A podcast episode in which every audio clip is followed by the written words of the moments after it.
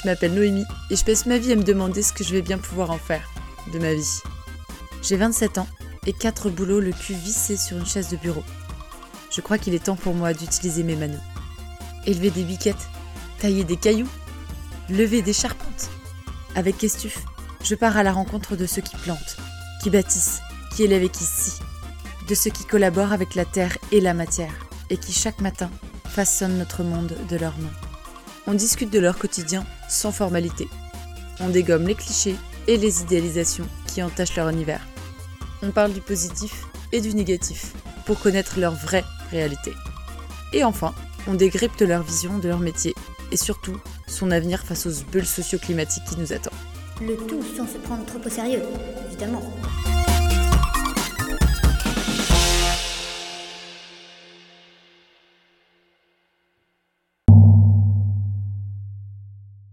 Avant de commencer cet épisode, j'aimerais vous faire part d'une superbe initiative qui s'est lancée pour défi de nous sensibiliser à l'importance de prendre soin de notre biodiversité. Si vous sentez que votre entreprise ou celle dans laquelle vous travaillez a grand besoin de considérer l'importance de la biodiversité dans son secteur d'activité, l'association Cerver réalise un travail de ouf qui vous épaulera dans cette initiative. Le Cerver, le roi des forêts, hein, pas la coque en plastique des tomates, organise des ateliers des formations et des événements directement en forêt pour nous immerger au cœur de la biodiversité afin de comprendre les enjeux futurs. En plus, ils ambitionnent de lancer une foncière forestière citoyenne pour mieux gérer nos belles forêts françaises. Pour les contacter, ça se passe sur leur site web server.org, tout attaché en minuscules, ou sur Instagram à server.forêt. N'attendez pas et foncez faire des câlins aux arbres. Et ça part Mesdames, Messieurs, bonjour, nous sommes là. J'ai l'honneur d'accueillir en exclusivité sur Kestuf le cousin de Spider-Man. Salut Nono, c'est moi, c'est c'est ça, le cousin de Spider-Man. L'homme auquel euh, aucune paroi ne, résiste. La plus belle moustache d'Ardèche, euh, peut-être. C'est ça, l'homme araignée moustachu, quoi. c'est ça. Le seul. Bonjour Axel. Eh ben bonjour Nono. Comment vas-tu? Eh ben ça va très bien. Écoute, euh, je suis bien. Ça fait plaisir de d'enregistrer un, un petit podcast euh, sur mon métier, je dirais même ma passion, avec eh toi, pour que les gens puissent. C'est vrai que c'est ta passion en plus, une idée. En plus d'être ton métier, c'est vraiment une passion en plus. Ouais, c'est quand même la passion, je pense, de beaucoup de cordistes, euh, en tout cas qui restent longtemps dans le métier parce que voilà, en termes de technique, euh, il y a quand même une vie à côté qui est, comment dire, qui une vie un peu nomade, un peu. Euh, bah tu, c'est de la vadrouille. Il y a, y a quand même, c'est un, tout un style de vie qui va avec le métier, quoi. Exactement, ouais. C'est tout, tout un style de vie. On pose les bases. Tu es cordis. Tu es originaire d'Ardèche. Exactement. Exactement. tu as, attends, on se posait la question. Tu as 29 ans? Ou 30 J'ai 29 ans. Ah, t'as 30 ans cette année. Je fais les 30 cette année. Ah là là, 94. Ça y est, c'est les 30 ans. C'est ça. Putain. En tout cas, je suis euh, hyper contente de te recevoir sur ce podcast. Déjà, parce que tu euh, t'es un mec en or, voilà. Poser base, hein. Et euh, aussi parce que tu fais un job assez peu commun euh, qu'on pourrait définir comme vertigineux. Hein. Je crois que vertigineux, c'est pas mal comme adjectif. Assez vertigineux, effectivement. Faut pas avoir le vertige, en tout cas. c'est ça. Bon, alors, aimer battre ses peurs, travailler avec ses peurs, il y en a qui le font aussi, un peu moins confortable. Putain, faut, faut quand même, euh, parce que t'es es suspendu, donc euh, te dire que t'as le vertige et tu vas aller là-haut, c'est plus que de vouloir battre ses peurs, c'est presque... Ouais tu vois, genre, euh, se faire violence, quoi. Se faire violence mal, quoi. toute la journée. Mais avec le vertige quand même dans le milieu de la corde, à savoir que euh, donc il y a un petit moment, le moment où tu vas te mettre sur corde pour aller jusqu'à ton poste de travail, où tu vas peut-être avoir une petite notion de vertige, mais une fois que tu vas être sur ton poste de travail, tu vas, tu vas être tellement concentré sur ta tâche que tu vas plus regarder ce qui se passe autour de toi, et c'est là que tu arrives plus ou moins à battre un peu ce, cette sensation de vertige. Euh, bah, j'ai d'ailleurs un, copain, euh, bah, quand j'ai passé mon CQP, donc euh, il y a 5 ans maintenant, CQP 1 de cordiste, j'avais un copain qui lui faisait du graphe à Paris à la base. Et il voulait continuer à faire du graphe, mais vraiment un peu partout en urbain. Et donc lui, il était venu passer son CQP pour ça. Et lui, le, en fait, le problème, c'est qu'il il avait, il avait carrément le, vertige, quoi. Il était flippé du vide. Mais euh, il a quand même euh, fait son CQP et il a réussi son CQP euh, comme tout le monde. Ça a été un peu compliqué la formation pour lui, mais, mais il a réussi quand même à, à passer au-dessus de ses peurs, quoi. J'en parlais avec euh, Bastien, euh, c'est tu regarderas dans les précédents épisodes de Questuf, il est charpentier et il me mhm. racontait que il avait un de ses collègues aussi qui était bah, qui avait le vertige quoi, qui était sujet à des vertiges et quand tu es charpentier bah pareil, ça paraît un peu totalement incompatible, tu vois de, de, de, de faire cette profession alors que tu as le vertige. Mais en fait, euh, tu t'adaptes, puis tu, tu fais des roulements par équipe quand tu es charpentier, donc les, tâches les plus hautes, il va pas dessus, c'est un autre euh, collègue qui y va, mais qu'au final, en fait, tu peux bosser dessus aussi, quoi. C'est une peur, donc euh, c'est ton cerveau, tu peux juste la désamorcer. Hein. Exactement. C'est quand même un, sacré combat, quoi, tu vois. Non, c'est clair, c'est pas tout le monde non plus qui se lance là-dedans. Et du coup, là, je t'entendais parler de TCQP. Toi, t'as pas toujours été cordiste. Euh, Est-ce que tu peux me raconter un peu comment, comment pendouiller dans un baudrier à 50 mètres d'altitude, c'est devenu ton dada? Comment j'en suis arrivé là? Alors, euh, je suis arrivé là par hasard. Euh, je faisais pas forcément d'escalade, j'avais fait un peu d'escalade auparavant, mais pas tant. À la base, euh, j'ai un diplôme donc dans la construction de maçonnerie. Donc j'ai fait ça euh, de mes 16 ans à mes 18 ans. Et en fait, moi, le projet à 18 ans, c'était vraiment de m'engager dans l'armée. Donc euh, il me fallait, euh, je voulais pas quand même m'engager sans avoir de diplôme, je voulais un petit bagage. Euh, et le milieu du bâtiment m'a toujours intéressé. Donc voilà, c'est un peu mon papa qui m'a qui m'a appris un peu tout, tout ça là, tous ces métiers manuels. Donc j'ai commencé par la maçonnerie et ensuite je me suis engagé dans l'armée comme prévu. et je suis resté 6 ans. Et donc j'ai fait un contrat hein, de 5 ans plus un an de reconversion plus un an de reconversion fait que à la fin de l'armée, tu t'es pas dit je retourne en maçonnerie? Non, je voulais pas retourner euh, dans le milieu du bâtiment classique. Je voulais quand même un truc qui. Bon, voilà, avec l'armée, j'avais l'habitude de faire beaucoup de déplacements, cette cohésion un peu avec les copains, euh, le sport aussi. Donc, je voulais quand même un métier où je m'y retrouve plus ou moins, mais sans être à l'armée. Donc, euh, donc, en fait, j'ai un, copain à moi qui, qui a quitté l'armée un an avant et qui a commencé à partager un peu des vidéos sur internet. Euh, je me suis dit, tiens, c'est fou, quoi. Il est en train de, travailler, mais en même temps, il fait de l'escalade. Donc, euh, ça m'a un peu attiré euh, l'œil, quoi. Et je suis venu me renseigner auprès de lui, savoir qu'est-ce qu'il avait passé comme formation. Enfin, c'était quoi qu'il faisait, en fait, quoi. Parce que je connaissais pas du tout, j'avais jamais vu un seul cordiste de ma vie travailler nulle part. Et du coup, c'est ça ta rencontre avec le métier de cordiste, c'est de combiner le travail avec une activité outdoor, genre de comme si tu étais euh, euh, en train de faire une aventure, euh, mais que tu travailles en même temps, quoi.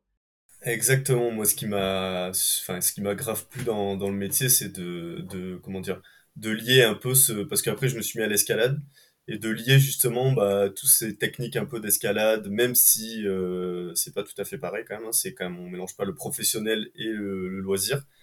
Mais, euh, mais ouais, ce, cet attrait, euh, en tout cas, pour être euh, bah, dehors, hein, déjà, moi j'adore travailler dehors, et pouvoir continuer aussi à, comment dire, à pratiquer un peu des techniques d'escalade, mais tout en travaillant, quoi. Et ton père, il est maçon ou pas? Non, mon père, pas du tout, mais mon père, il a fait, il a construit deux maisons dans sa vie. il, est très, il est très bricoleur. Je te demande ça parce qu'en fait, alors dis-moi si je me trompe, mais pour moi, euh, quand t'es cordiste, du coup, tu travailles dans le bâtiment, mais c'est un métier qui réunit plein de professions manuelles euh, du bâtiment. Euh, et du coup, tu vas peut-être faire de la maçonnerie aussi en tant que cordiste, mais tu vas, tu peux faire plein d'autres choses. Donc, euh, tu as ce côté bricoleur, comme tu dis, qui est quand même bien présent. Euh, et du coup, je me demandais si tu l'avais de ton papa. C'est clairement, clairement mon père qui m'a, qui m'a tout appris, mais lui, non, non, il est pas du tout issu du, du bâtiment, mais comme, comme je disais, il a construit bah, sa deuxième maison. moi, j'étais enfant, donc bah, voilà, j'étais là pour euh, regarder, voir. Enfin, tout ça, ça m'a toujours un peu mis des étoiles dans les yeux là, de savoir construire une maison, tout ça m'a toujours intéressé. Mon grand-père était forgeron aussi, donc j'aimais bien être avec lui dans son atelier, l'aider à bricoler, à tout ça. Enfin, ça m'a toujours attiré. Et, et après, bah, dans le métier de cordiste, oui, je me suis un peu, j'ai pensé donc tout ce qui était à la maçonnerie, mais pas que. Après, j'ai élargi un petit peu mon champ de vision et je me suis renseigné. Et en fait, il y a quand même plein, de domaines, ouais, plein de domaines, comment dire, à exercer. Est-ce que tu peux m'expliquer en deux mots, du coup, pour moi qui connais pas du tout ce scope de, métier que tu as derrière le métier de cordiste, euh, m'expliquer en deux mots en quoi ça consiste du coup le, métier de cordiste? Alors le métier de cordiste c'est déjà tout ce qui est euh, c'est un moyen d'accès en fait euh, enfin c'est un métier maintenant mais tout ce qui est donc c'est pour arriver à, à une tâche donc avec des cordes donc c'est tout ce qui est des accès difficiles ou en hauteur ou alors où on ne peut pas mettre un échafaudage où il n'y a pas d'autre en fait il a pas d'autre moyen d'intervenir sur l'endroit que, euh, de, que, de, que de venir avec euh, l'accès de par corde. D'accord. Donc avant, c'était pas une profession, tu veux dire C'était juste un moyen d'accès et puis après, tu envoyais le, le, gars qui était spécifique, et, enfin expert dans la technique euh, requise pour le travail en question, quoi. C'est encore un peu flou, mais ça l'est de moins en moins. Donc là, on peut dire que maintenant, cordiste, c'est devenu un métier. Mais à la base, euh, quand c'est arrivé dans les années 60, c'était beaucoup euh, les alpinistes, euh, les spéléologues qui ont, avec leur technique de corde, donc en montagne ou en spéléo, sont venus ben, en fait avec des cordes travailler dans les milieux urbains ou dans les milieux industriels. Et c'est eux qui ont amené ça. Et ensuite, après, avec les années, ça s'est, comment dire, ça a évolué. Oui, donc maintenant, aujourd'hui, tu peux être cordiste de profession sans avoir, sans arriver d'une autre profession avant, quoi. Maintenant, oui, tu peux être cordiste, euh, tu peux, tu peux passer ta formation, donc soit comme j'ai fait, donc le CQP.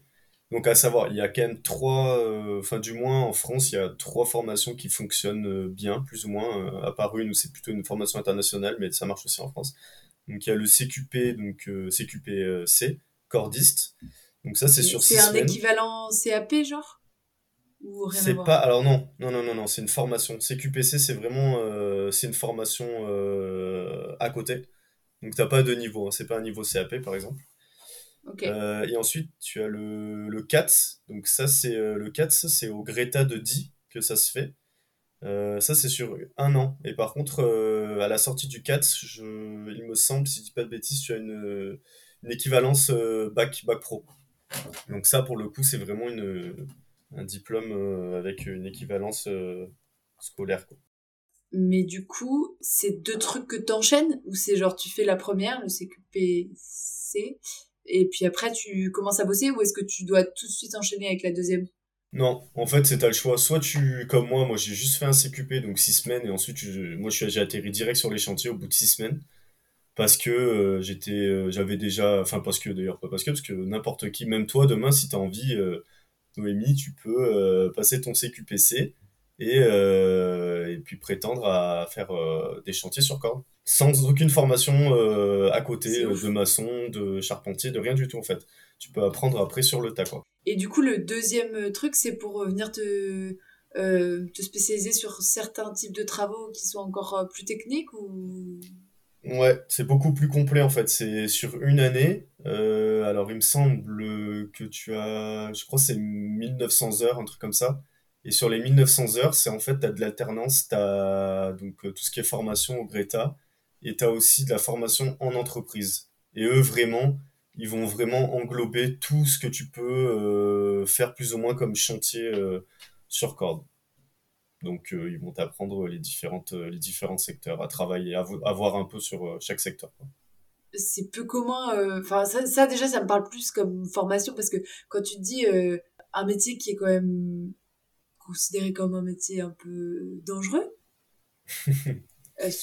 voilà, qu'on se le dise un peu, tu vois, qu'il n'y ait que six semaines de formation pour pouvoir bosser. Alors, oui, t'étais pas sur des trucs peut-être très extrêmes comme tu pourrais l'être euh, avec euh, la deuxième formation, mais c'est quand même, je trouve ça vachement rapide, tu vois, comme formation pour aller sur des trucs aussi euh, techniques.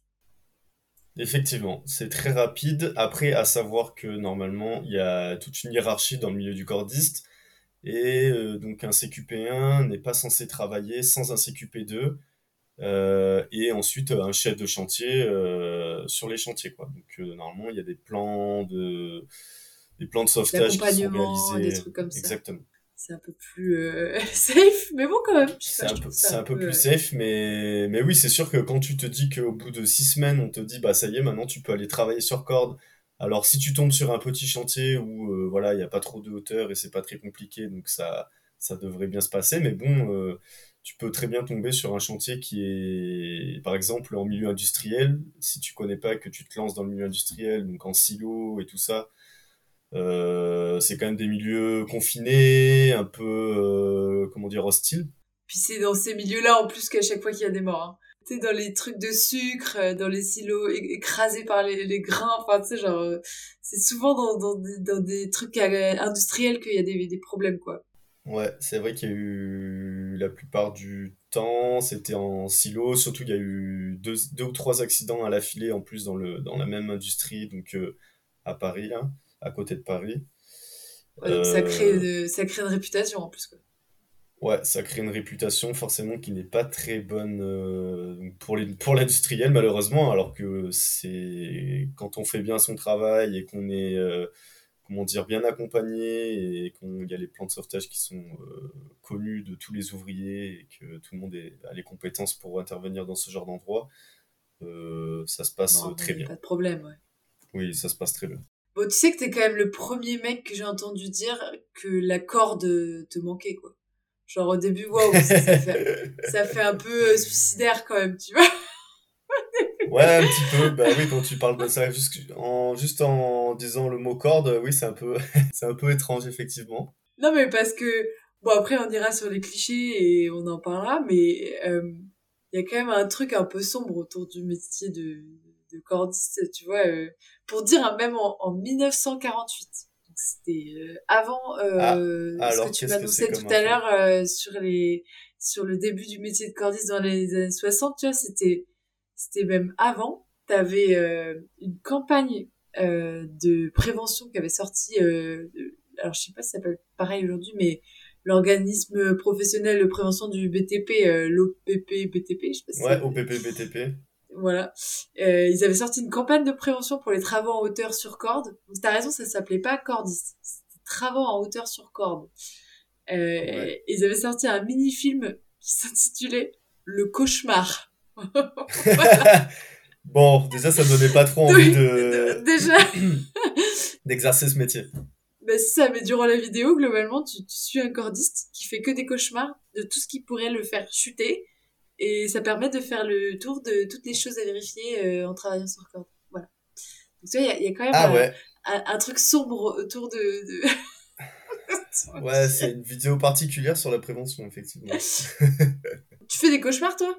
Non, en vrai, pas, euh, pas, pas en cauchemar, mais par contre, euh, oui, ça m'arrive sur des chantiers où, euh, pas, pas je me vois tomber, mais je me dis, putain, si là, il y a une couille, bon, ça va, ça va pas le faire, quoi. Genre, euh, soit il faut que, soit tu t'inventes une, un moyen de repli, genre, euh, si je m'accroche à la branche, ou si je m'accroche au, euh, au balcon de- du monsieur d'à côté, peut-être que ça devrait le faire, mais, mais non, en vrai, euh, normalement, si, si t'as confiance en toi et en ton matériel, et puis en, tout, tout ce qu'on t'a appris, les techniques de corde, en vrai, ça le fait. C'est rare que euh, que t'aies peur, quoi.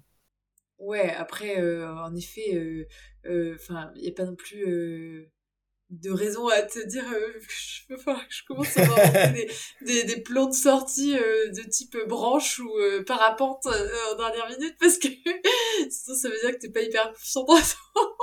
Non, si tu commences à te dire ça tous les matins, c'est que, ouais, là déjà, c'est peut-être qu'il faut commencer à penser à une reconversion, quoi. Alors, on va se lancer dans le premier jeu de podcast du coup qui s'appelle le Askip Quiz. Allez. Comme t'es un pote en carton du coup qui n'a pas écouté mes premiers épisodes, hein, je t'explique.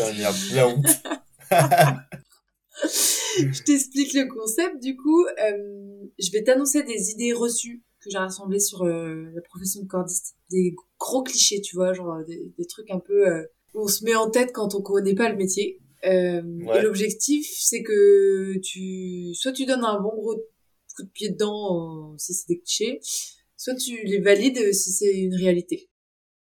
Allez. Bah écoute, le premier, euh, à Skip, il faut être chaud en escalade. Alors, euh, pff, cliché, cliché parce que euh, toutes les techniques, euh, on va dire, euh, de cordistes dans le milieu professionnel, ça n'a rien à voir euh, avec le milieu euh, de, de l'escalade, même s'il y a des nœuds évidemment qui se ressemblent. Euh, mais déjà, on travaille pas sur, on n'est pas sur une corde, on est sur deux cordes, une corde de travail et une corde de sécurité.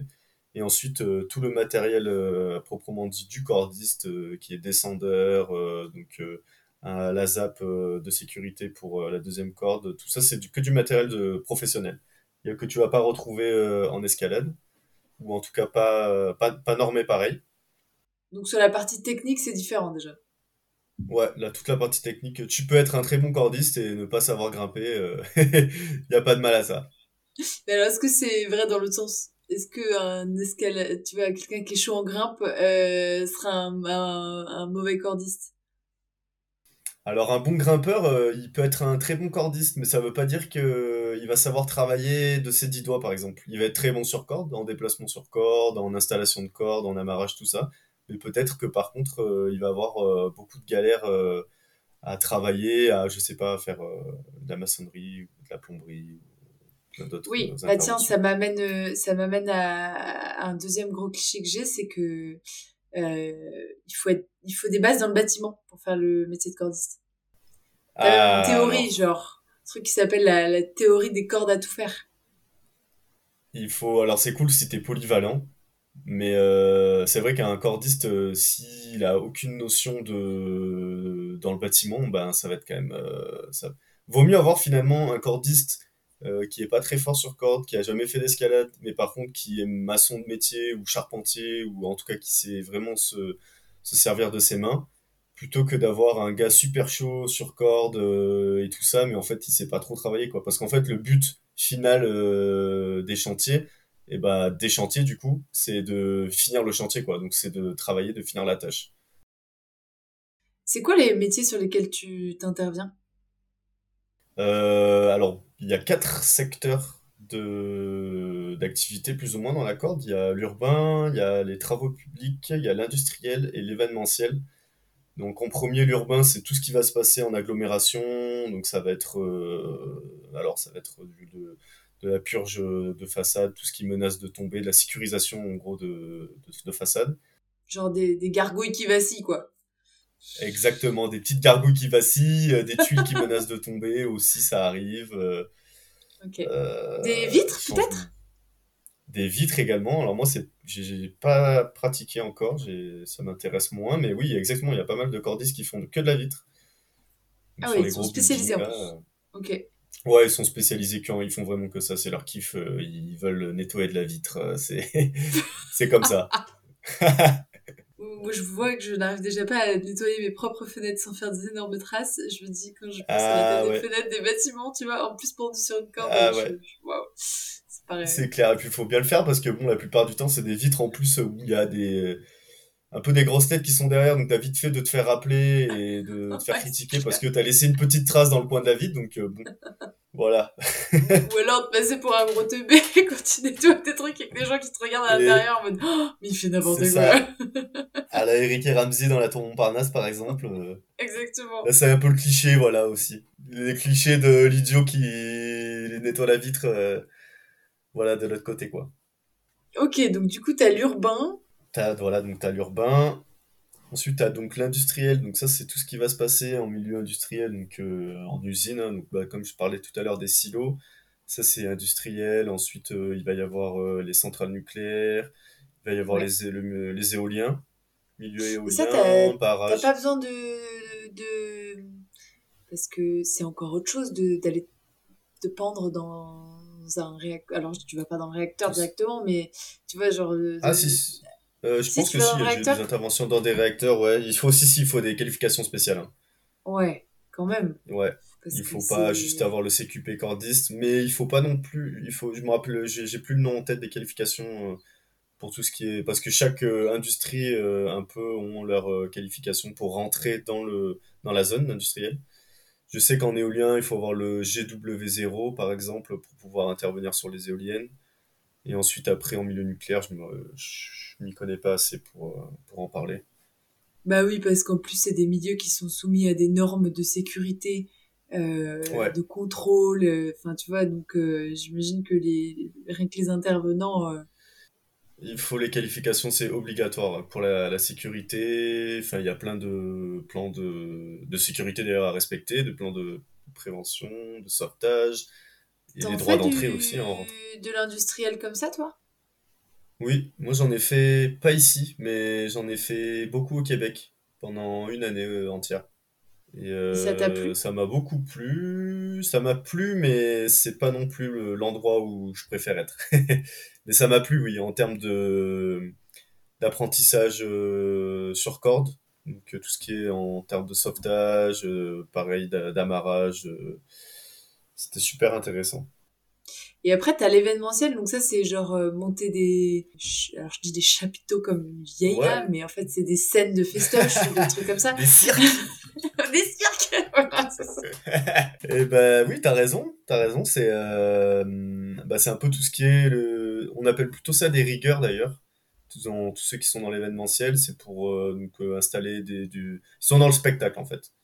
Beaucoup dans le spectacle, à installer des tyroliennes ou bien toutes les structures, tu, tu sais, pour euh, les concerts. euh, et les, dans les cirques aussi, hein, euh, les cirques, euh, ils ont besoin de rigueur, donc. euh, Oui, donc en fait, il faut des bases dans le bâtiment, mais pas... Enfin, Non, t'es pas en fait, obligé qu'il d'avoir faut, des bases dans le bâtiment. c'est plus euh, d'être agile avec tes mains, quoi. De Ouais. vite avoir cette, un peu le débrouille bricoleur, quoi. Exactement, un peu cette logique mécanique de se servir de ses mains, euh, de, de, de vite comprendre un peu le- la logique du, pas du bâtiment, mais euh, de tout ce qui est travaux manuels. Ouais. Oui, et puis j'imagine que c'est aussi un truc que tu acquiers euh, à force de un peu d'entraînement, non?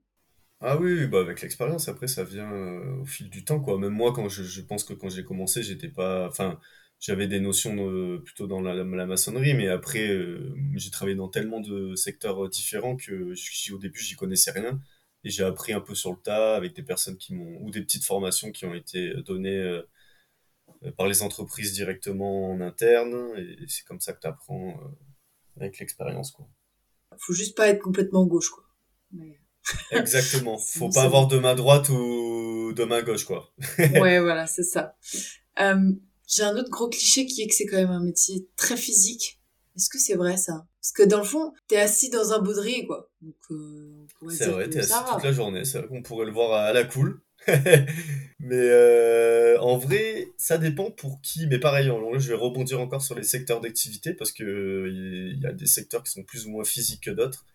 Par exemple, un gros secteur, donc un, un des secteurs où j'ai beaucoup travaillé aussi, c'est le, les travaux publics. Donc c'est c'est tout ce qui est en montagne, en protection euh, et éboulement, en risque milieu naturel. Donc là, c'est beaucoup de, comment dire, des, euh, des machines qui sont lourdes. C'est euh, souvent c'est en montagne, donc euh, les accès sont difficiles. Il y a des marges d'approche. Le matin, bah, parfois, il faut faire une, une demi-heure ou une heure de, de marche pour arriver donc euh, sur la sur la zone de chantier. Et quand tu dis Voilà, les machines sont lourdes et tout ça, c'est que les, les... ce qu'il faut que tu prennes avec toi sur les cordes pour faire le... la mission, c'est des trucs euh, costauds. Ouais, bah tu peux selon alors du coup je parle là quand je parle des machines lourdes, c'est les foreuses qu'on se sert justement pour euh, clouer les parois, on appelle ça clouer forer exactement. Et ça, tu le fais pour euh, des voies d'escalade ou des ou mettre des Non, protections de pierre, des trucs comme ça? Bon, alors moi j'ai pas fait pour les voies d'escalade, mais euh, oui, ça existe aussi. Sinon, euh, par exemple, un chantier qui me vient en tête, c'est le, chantier du Montanvert. Euh, là, il y a une grotte de glace en bas, et cette grotte de glace, chaque année, elle est déplacée parce que le glacier fond. Et plutôt que, enfin, en tout cas, ils recreusent la grotte de glace euh, chaque année. Donc, et sauf qu'en haut, le glacier en fondant sur les, il a laissé en fait des cailloux un peu partout le long des parois. Et donc là, bah, il faut les, euh, comment dire, poser des filets pour les empêcher de tomber. Ou en fait les faire pour tomber, tout simplement faire de la purge, euh, les faire tomber en bas avant que la saison euh, réouvre du tourisme. Ok, mais ça, c'est pas un métier de cordiste, ça.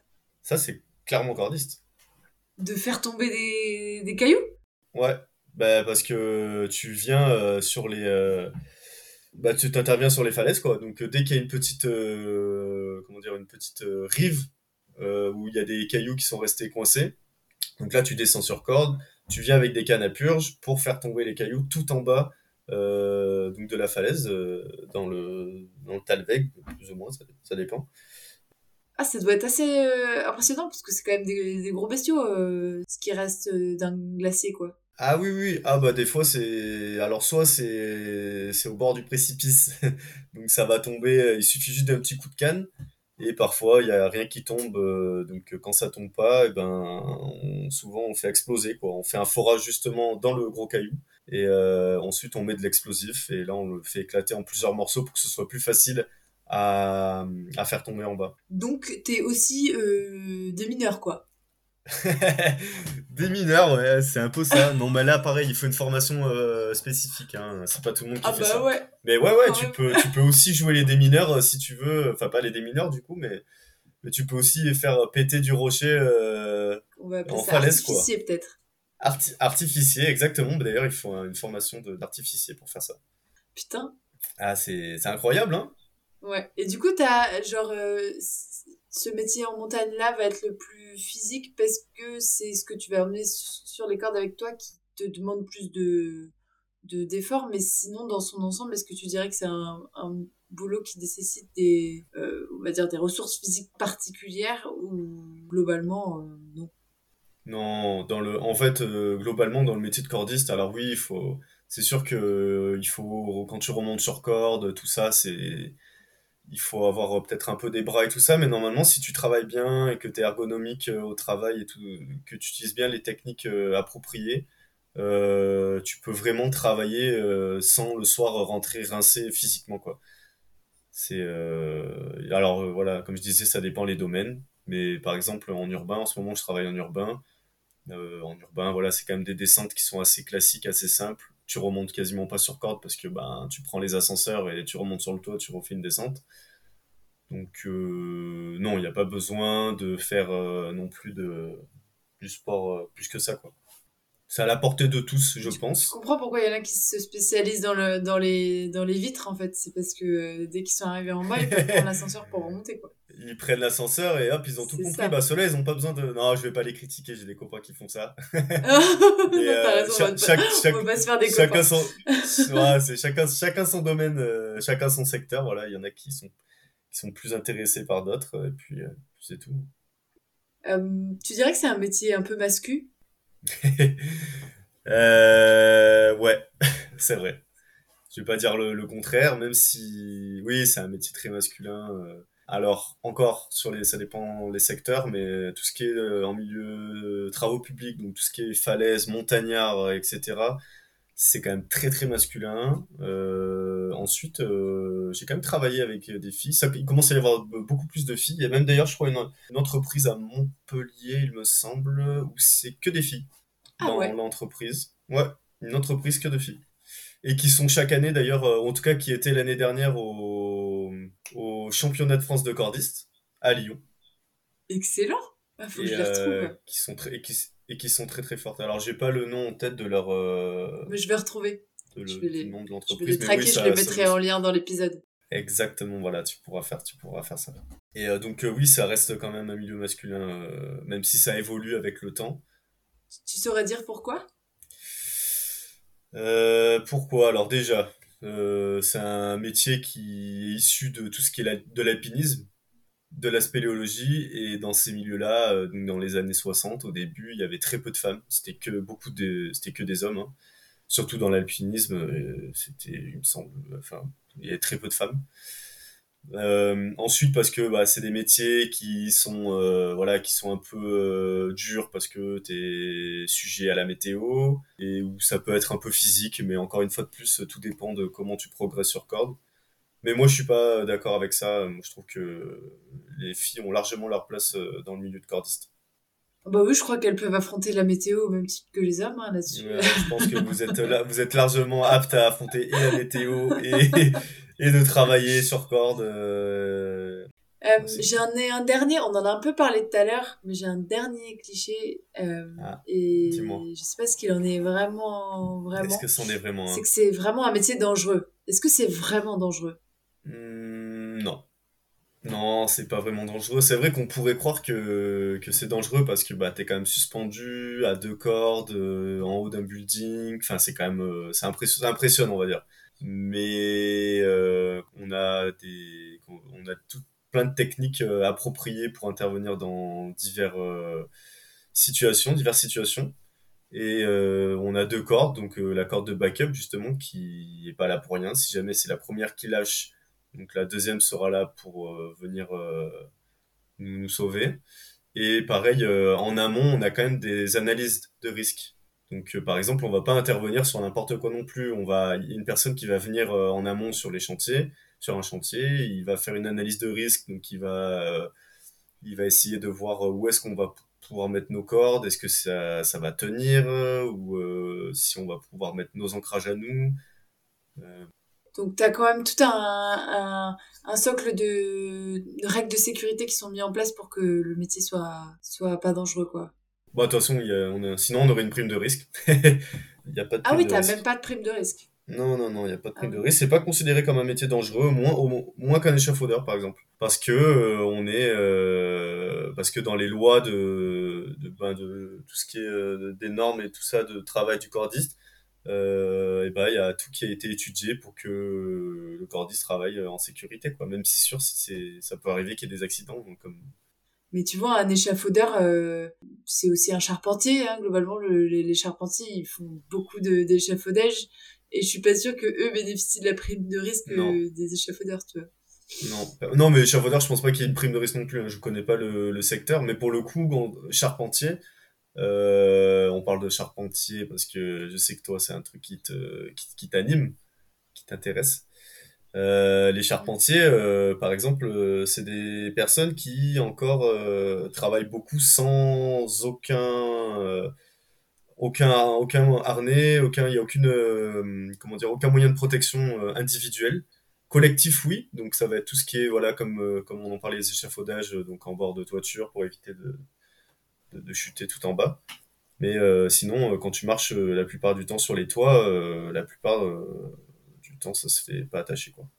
Ouais. Encore. Après, tu peux le, tu peux le mettre maintenant. Oui. je, je crois. Enfin, c'est sûr même. Mais il y a beaucoup de charpentiers qui ne le portent pas. Oui, c'est ça le problème. Parce que il y a un truc de la profession de charpentier qui se aussi cet amour de, de la liberté que tu as sur un toit. Exactement. Et, euh, et que le harnais vient un peu. Euh, Gêner. On va dire. Euh, amenuiser. Ouais, voilà, ça, ça gêne cette, euh, cette liberté-là. Euh, mais bon, elle est risquée du coup, hein, cette liberté, mais. Très risquée, ouais. En vrai, si tu veux être pareil, si tu veux être en sécurité, tu peux l'être, quoi. Oui, oui, bien sûr. il y a tout qui est calculé. Pareil pour les charpentiers, maintenant, ils ont de quoi se mettre en sécurité. Ils ont des EPI, des EPC. Il y a tout ce qu'il faut, quoi. Je sais pas si tu as, déjà entendu euh, des gens questionner le sens de leur boulot. Moi-même, à titre perso, genre, je me suis posé la question 100, 150 fois. Mais mhm. genre, si, si, mon boulot faisait du sens. Mais après, je me suis un peu posé la question c'est quoi le sens d'un boulot en fait? Euh, genre c'est quoi, le, sens d'un boulot? Ouais tu vois en vrai c'est avant de me dire est-ce que le boulot fait du sens déjà c'est c'est quoi le, sens tu vois? Et, euh, et, ouais. et, en fait une des réponses que que mon cerveau m'a apporté c'est euh, d'être euh, aligné avec le rôle de mon travail dans ma communauté tu vois à échelle euh, locale ou nationale en fonction du mhm. métier que tu fais genre autrement dit ta responsabilité dans le bon fonctionnement global de la société dans laquelle tu vis. Et toi, tu penses que ce, serait quoi le rôle des, cordistes dans la société? Des cordistes dans la société, alors bah, ça dépend de, vraiment de ce que tu fais, mais par exemple, euh, bon, il y, a des domaines où j'adhère un peu moins parce que ben, c'est des secteurs d'activité du moins qui polluent énormément et moi ça va pas avec euh, mes valeurs, donc j'évite maintenant de. En tout cas, j'y suis même jamais allé. Euh, mais par contre, euh, par exemple, euh, en urbain, bah, quand il y a une personne, fuit chez elle, et eh ben je suis quand même content à la fin de la journée de me dire que j'ai réparé la fuite en haut du toit ou en façade et je me dis bah cette personne là voilà elle va plus être ennuyée par par ça quoi du coup, tu as une sensation d'apporter une sorte de, de, secours ou de service euh, euh, à la population, quoi. C'est un peu comme, de toute façon, on appelle ça euh, chez les cordistes des interventions. C'est des interventions, beaucoup en urbain, c'est avant tout, avant, avant que ce soit même des chantiers, c'est beaucoup des interventions, des réparations, des recherches de fuite. C'est des gens qui sont un peu, alors pas tous en détresse, mais quand même, où quand ils nous voient arriver, ils sont contents, quoi. Ils se disent, purée, ça y est, enfin, peut-être le, le, problème va se, va se résoudre, quoi. Superman est là. Ouais. Superman est là, d'accord.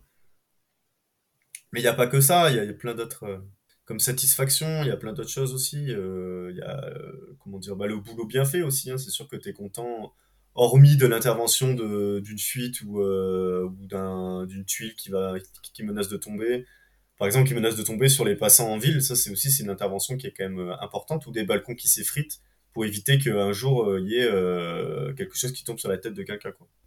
Là-dessus, tu interviens tout seul? Quand c'est des interventions et pas des chantiers? Non, non, non. De toute façon, le cordiste euh, ne travaille jamais seul. Il est toujours en binôme parce que, bah, en gros, si jamais il t'arrive quelque chose sur corde, il faut qu'il y ait quelqu'un qui puisse venir te chercher, donc venir te secourir. Et donc, il faut une, un deuxième, une personne qui soit cordiste aussi, qui ait les mêmes, la même formation pour venir te, venir en aide sur corde, quoi, te, qui puisse te descendre et te faire les premiers secours. Euh.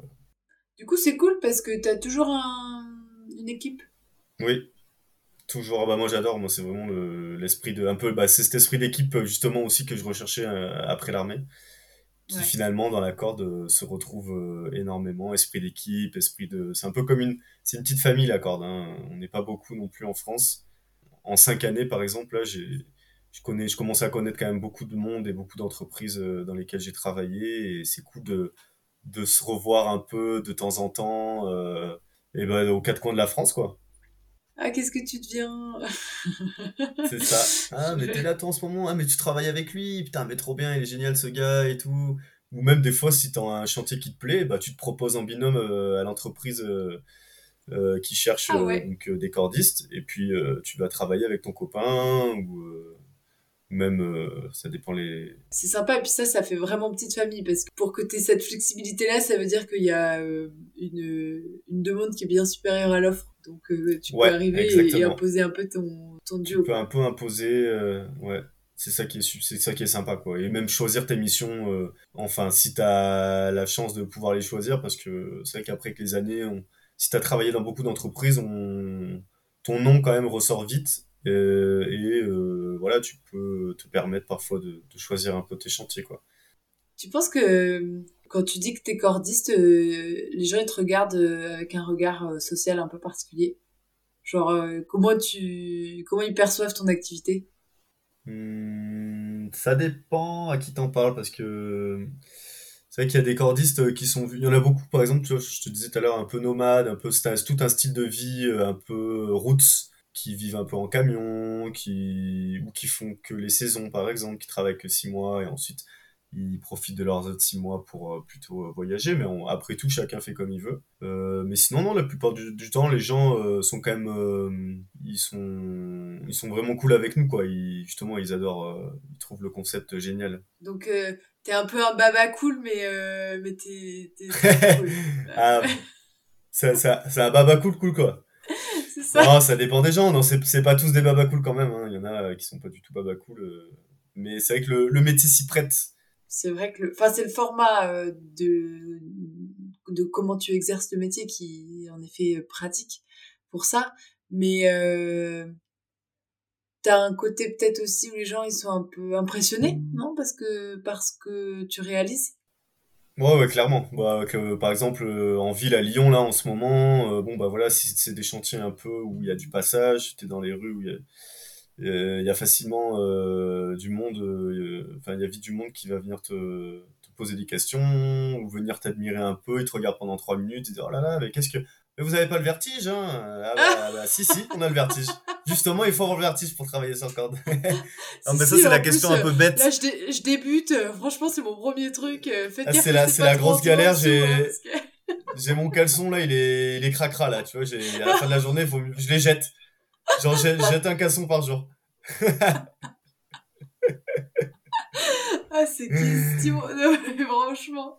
Ah, bah, c'est un peu la question bête de la plupart des. Mais bon, en même temps, ils, je sais pas, peut-être c'est une technique d'approche, ils savent pas trop quoi dire.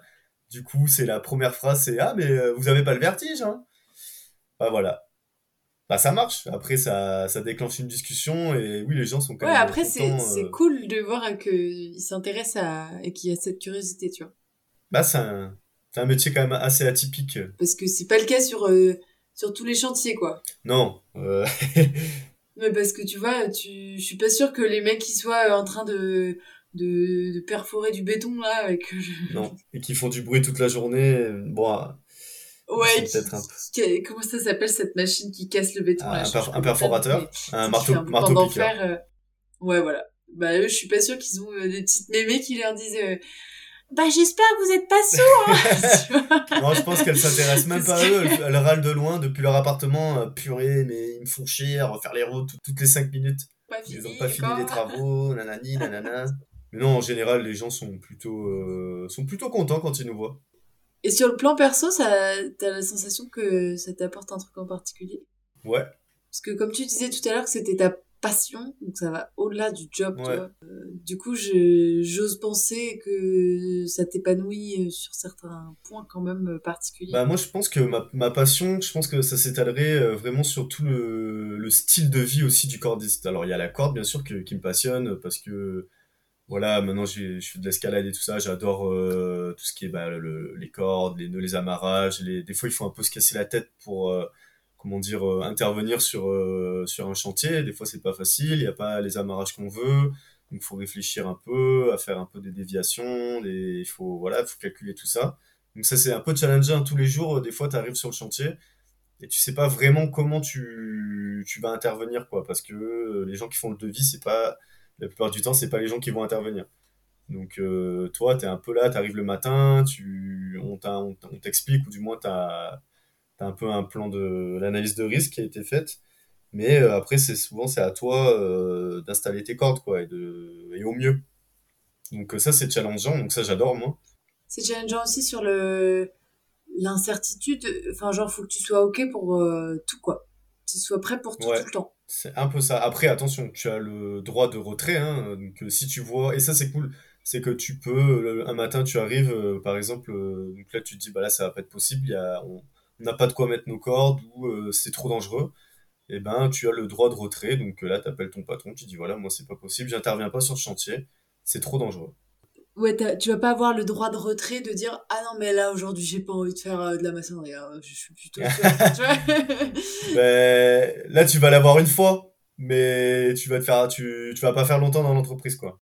Voilà, donc quand t'arrives le, le, le matin, faut que tu sois prêt à faire ce que tu, ce qu'on attend de toi, sans que tu sois forcément euh, au fait de l'activité du jour. Ouais, non non non, tu des fois tu arrives, tu sais pas vraiment, euh, enfin la une personne en amont est venue faire le devis et puis après bon bah pour lui c'est faisable. Alors c'est des cordistes hein, les plus normalement qui fait les devis tout ça il sait comment comment il sait que c'est possible quoi. Mais il sait que c'est possible mais bon mais parfois euh, bah ça se passe pas comme prévu enfin donc euh, bah un peu tous les matins du moins sur les chantiers d'une journée donc tu as chaque jour une tâche différente et avec un amarrage différent après les chantiers donc plus en milieu naturel donc des chantiers qui vont durer euh, des fois euh, deux mois, trois mois, quatre mois. Donc ça, c'est des chantiers quand même euh, où t'as moins de surprises les matins, forcément. Un peu plus répétitif. Plus répétitif, exactement. Mais c'est sympa, c'est confort. Hein. Moi, c'est ça que je trouve ça de cool dans le métier de cordiste. Justement, ce qui fait que tout ça me passionne, c'est que je, puisse alterner donc avec les chantiers un peu intervention d'une journée où tu sais pas, tu dois un peu te casser la tête, et les chantiers bah, plus confort, enfin plus confort en tout cas sur ça, euh, enfin tout ce qui est toutes les alternatives qu'il peut y avoir dans le métier et aussi euh, le fait d'être dehors et de travailler avec des personnes où on a énormément de points en commun. Euh, on est quand même tous proches de, de sports euh, naturels, que ce soit euh, canyoning, escalade, du parachute, du... on est quand même assez connecté là-dessus, donc moi je trouve ça super cool. Parce qu'on n'a pas dit que tu étais un, un, parachutiste en vrai. Et on n'en a pas parlé, non, effectivement. C'est ça, en fait, on parlait des plans B de comment faire si la corde elle lâche. En fait, toi, tu as toujours le, le truc dans ton sac, quoi. Moi, j'ai mon parachute tranquille, mon mini parachute, là, hop Non, malheureusement, c'est pas possible. C'est bah attends, il y a des types hein, qui sautent d'immeubles ah et qui ouvrent leur parachute tout de suite. Hein.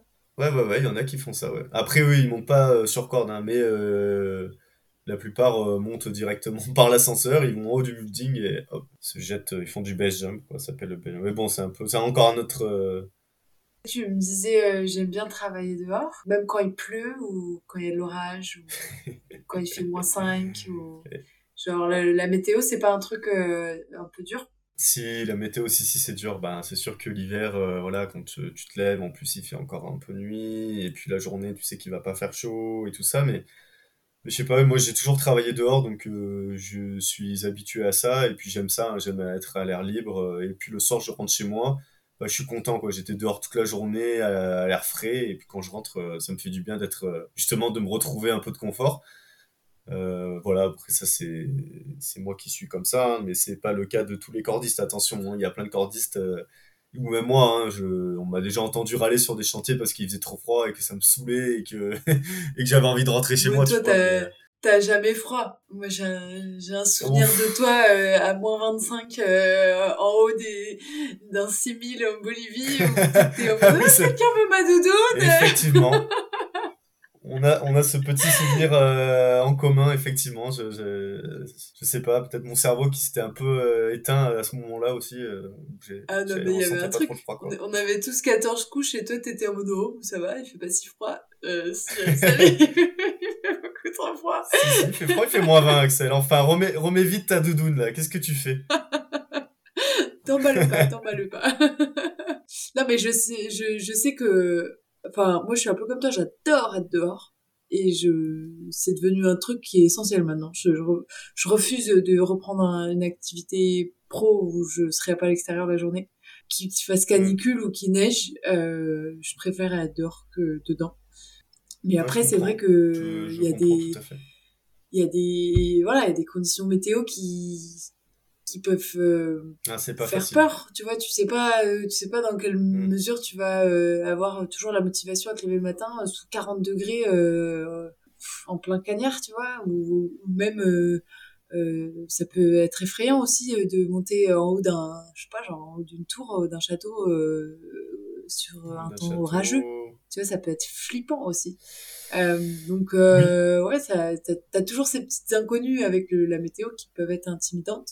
Mm. Mais bon, faut, je pense que ça fait partie du métier. Après, euh, selon, quand même, selon la météo, il y a quand même les intempéries hein, qui sont pris en compte. alors, c'est pas tout le temps les intempéries non plus. Il faut que ce soit vraiment un peu extrême parfois, là, selon les entreprises. Mais euh, quand même, quand il pleut trop, euh, enfin souvent, enfin ça sert à rien quoi. Ça a aucun sens de continuer à travailler sous la pluie, c'est pas productif. Euh, tu as plus de risques de te blesser, de glisser, de, en plus surtout sur corde, ça peut devenir dangereux. Euh, et par contre, et pareil, s'il fait trop froid, par exemple euh, au Québec, je parle du Québec parce que j'ai travaillé un peu là-bas. Et l'hiver, la plupart du temps, tu travailles pas sur corde, ou alors c'est vraiment des interventions d'urgence mais sinon tu vas pas te mettre euh, sur une corde à moins 20 alors que tu as les mains qui vont commencer à geler sur place euh, ça va pas être euh, des chantiers qui vont pas être productifs quoi. Bah, dis, du coup ils, ils bossent pas les cordistes en hiver au Québec? Bah pas trop, ils bossent en industriel plutôt, tu vois, c'est ah ouais. c'est ouais, plutôt en intérieur, ils vont bosser plutôt en usine, en silo par exemple parce que justement, il fait moins chaud. Donc plus chaud. ça s'y prête plus.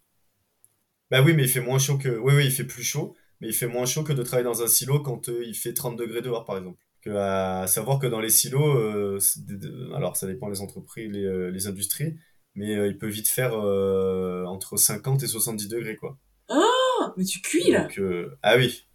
Ah bah là tu cuis, ouais. Donc c'est pour ça que l'été, il y a quasiment peu, très peu de chantiers. En tout cas, les alumineries où je travaillais, euh, on, on, arrêtait les, les, chantiers à partir de dès qu'il y avait des trop grosses températures, c'était trop dangereux. C'était quoi la température à partir de laquelle t'as arrêté? Hmm, Alors de souvenirs, euh, bah on n'a pas arrêté, du coup on a quand même continué, mais c'était ah, euh, super entre au-dessus de 50. Mais non, t'as travaillé sous, ah, 50 degrés? Ah ouais, dans ah, les confinés, euh, ouais, ouais, ça m'est déjà arrivé. Mais même, alors j'ai jamais fait de confiné en France, mais j'imagine que, que, bah, que c'est la même chose. Mais oui, oui, j'ai travaillé, euh, ça m'est arrivé que ça fasse 50 degrés. Alors, par là, contre, avec presque les pauses, etc. C'est presque un défi mental, là. C'est un peu compliqué, mais alors du coup, les équipes souvent étaient doublées, triplées ou quadruplées.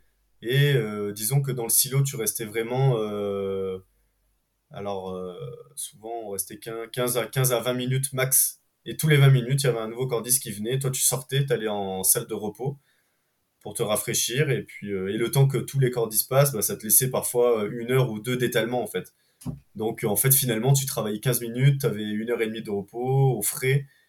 Enfin, tu vois, tout était calculé pour que pour éviter l'accident. Bah ouais, bah en même temps, à enfin, plus de 50 degrés, tu, tu, tu, maîtrises. Tu sais, on dit, attends, je crois, je, crois que c'est, c'est pour dire c'est moins de 40, mais il y a une, j'avais lu une étude qui expliquait qu'à partir d'un certain degré, euh, le corps il est plus apte à prendre euh, des bonnes décisions. Ah bah ton, ton, ton cerveau, il, bah en fait ça mène au coup de chaleur. Ouais tu sais plus et puis tu sais plus travailler tu, tu sais tu sais plus dire euh, ce qui est cohérent pas cohérent euh, euh, tu, tu, tu te mets en insécurité très rapidement quoi.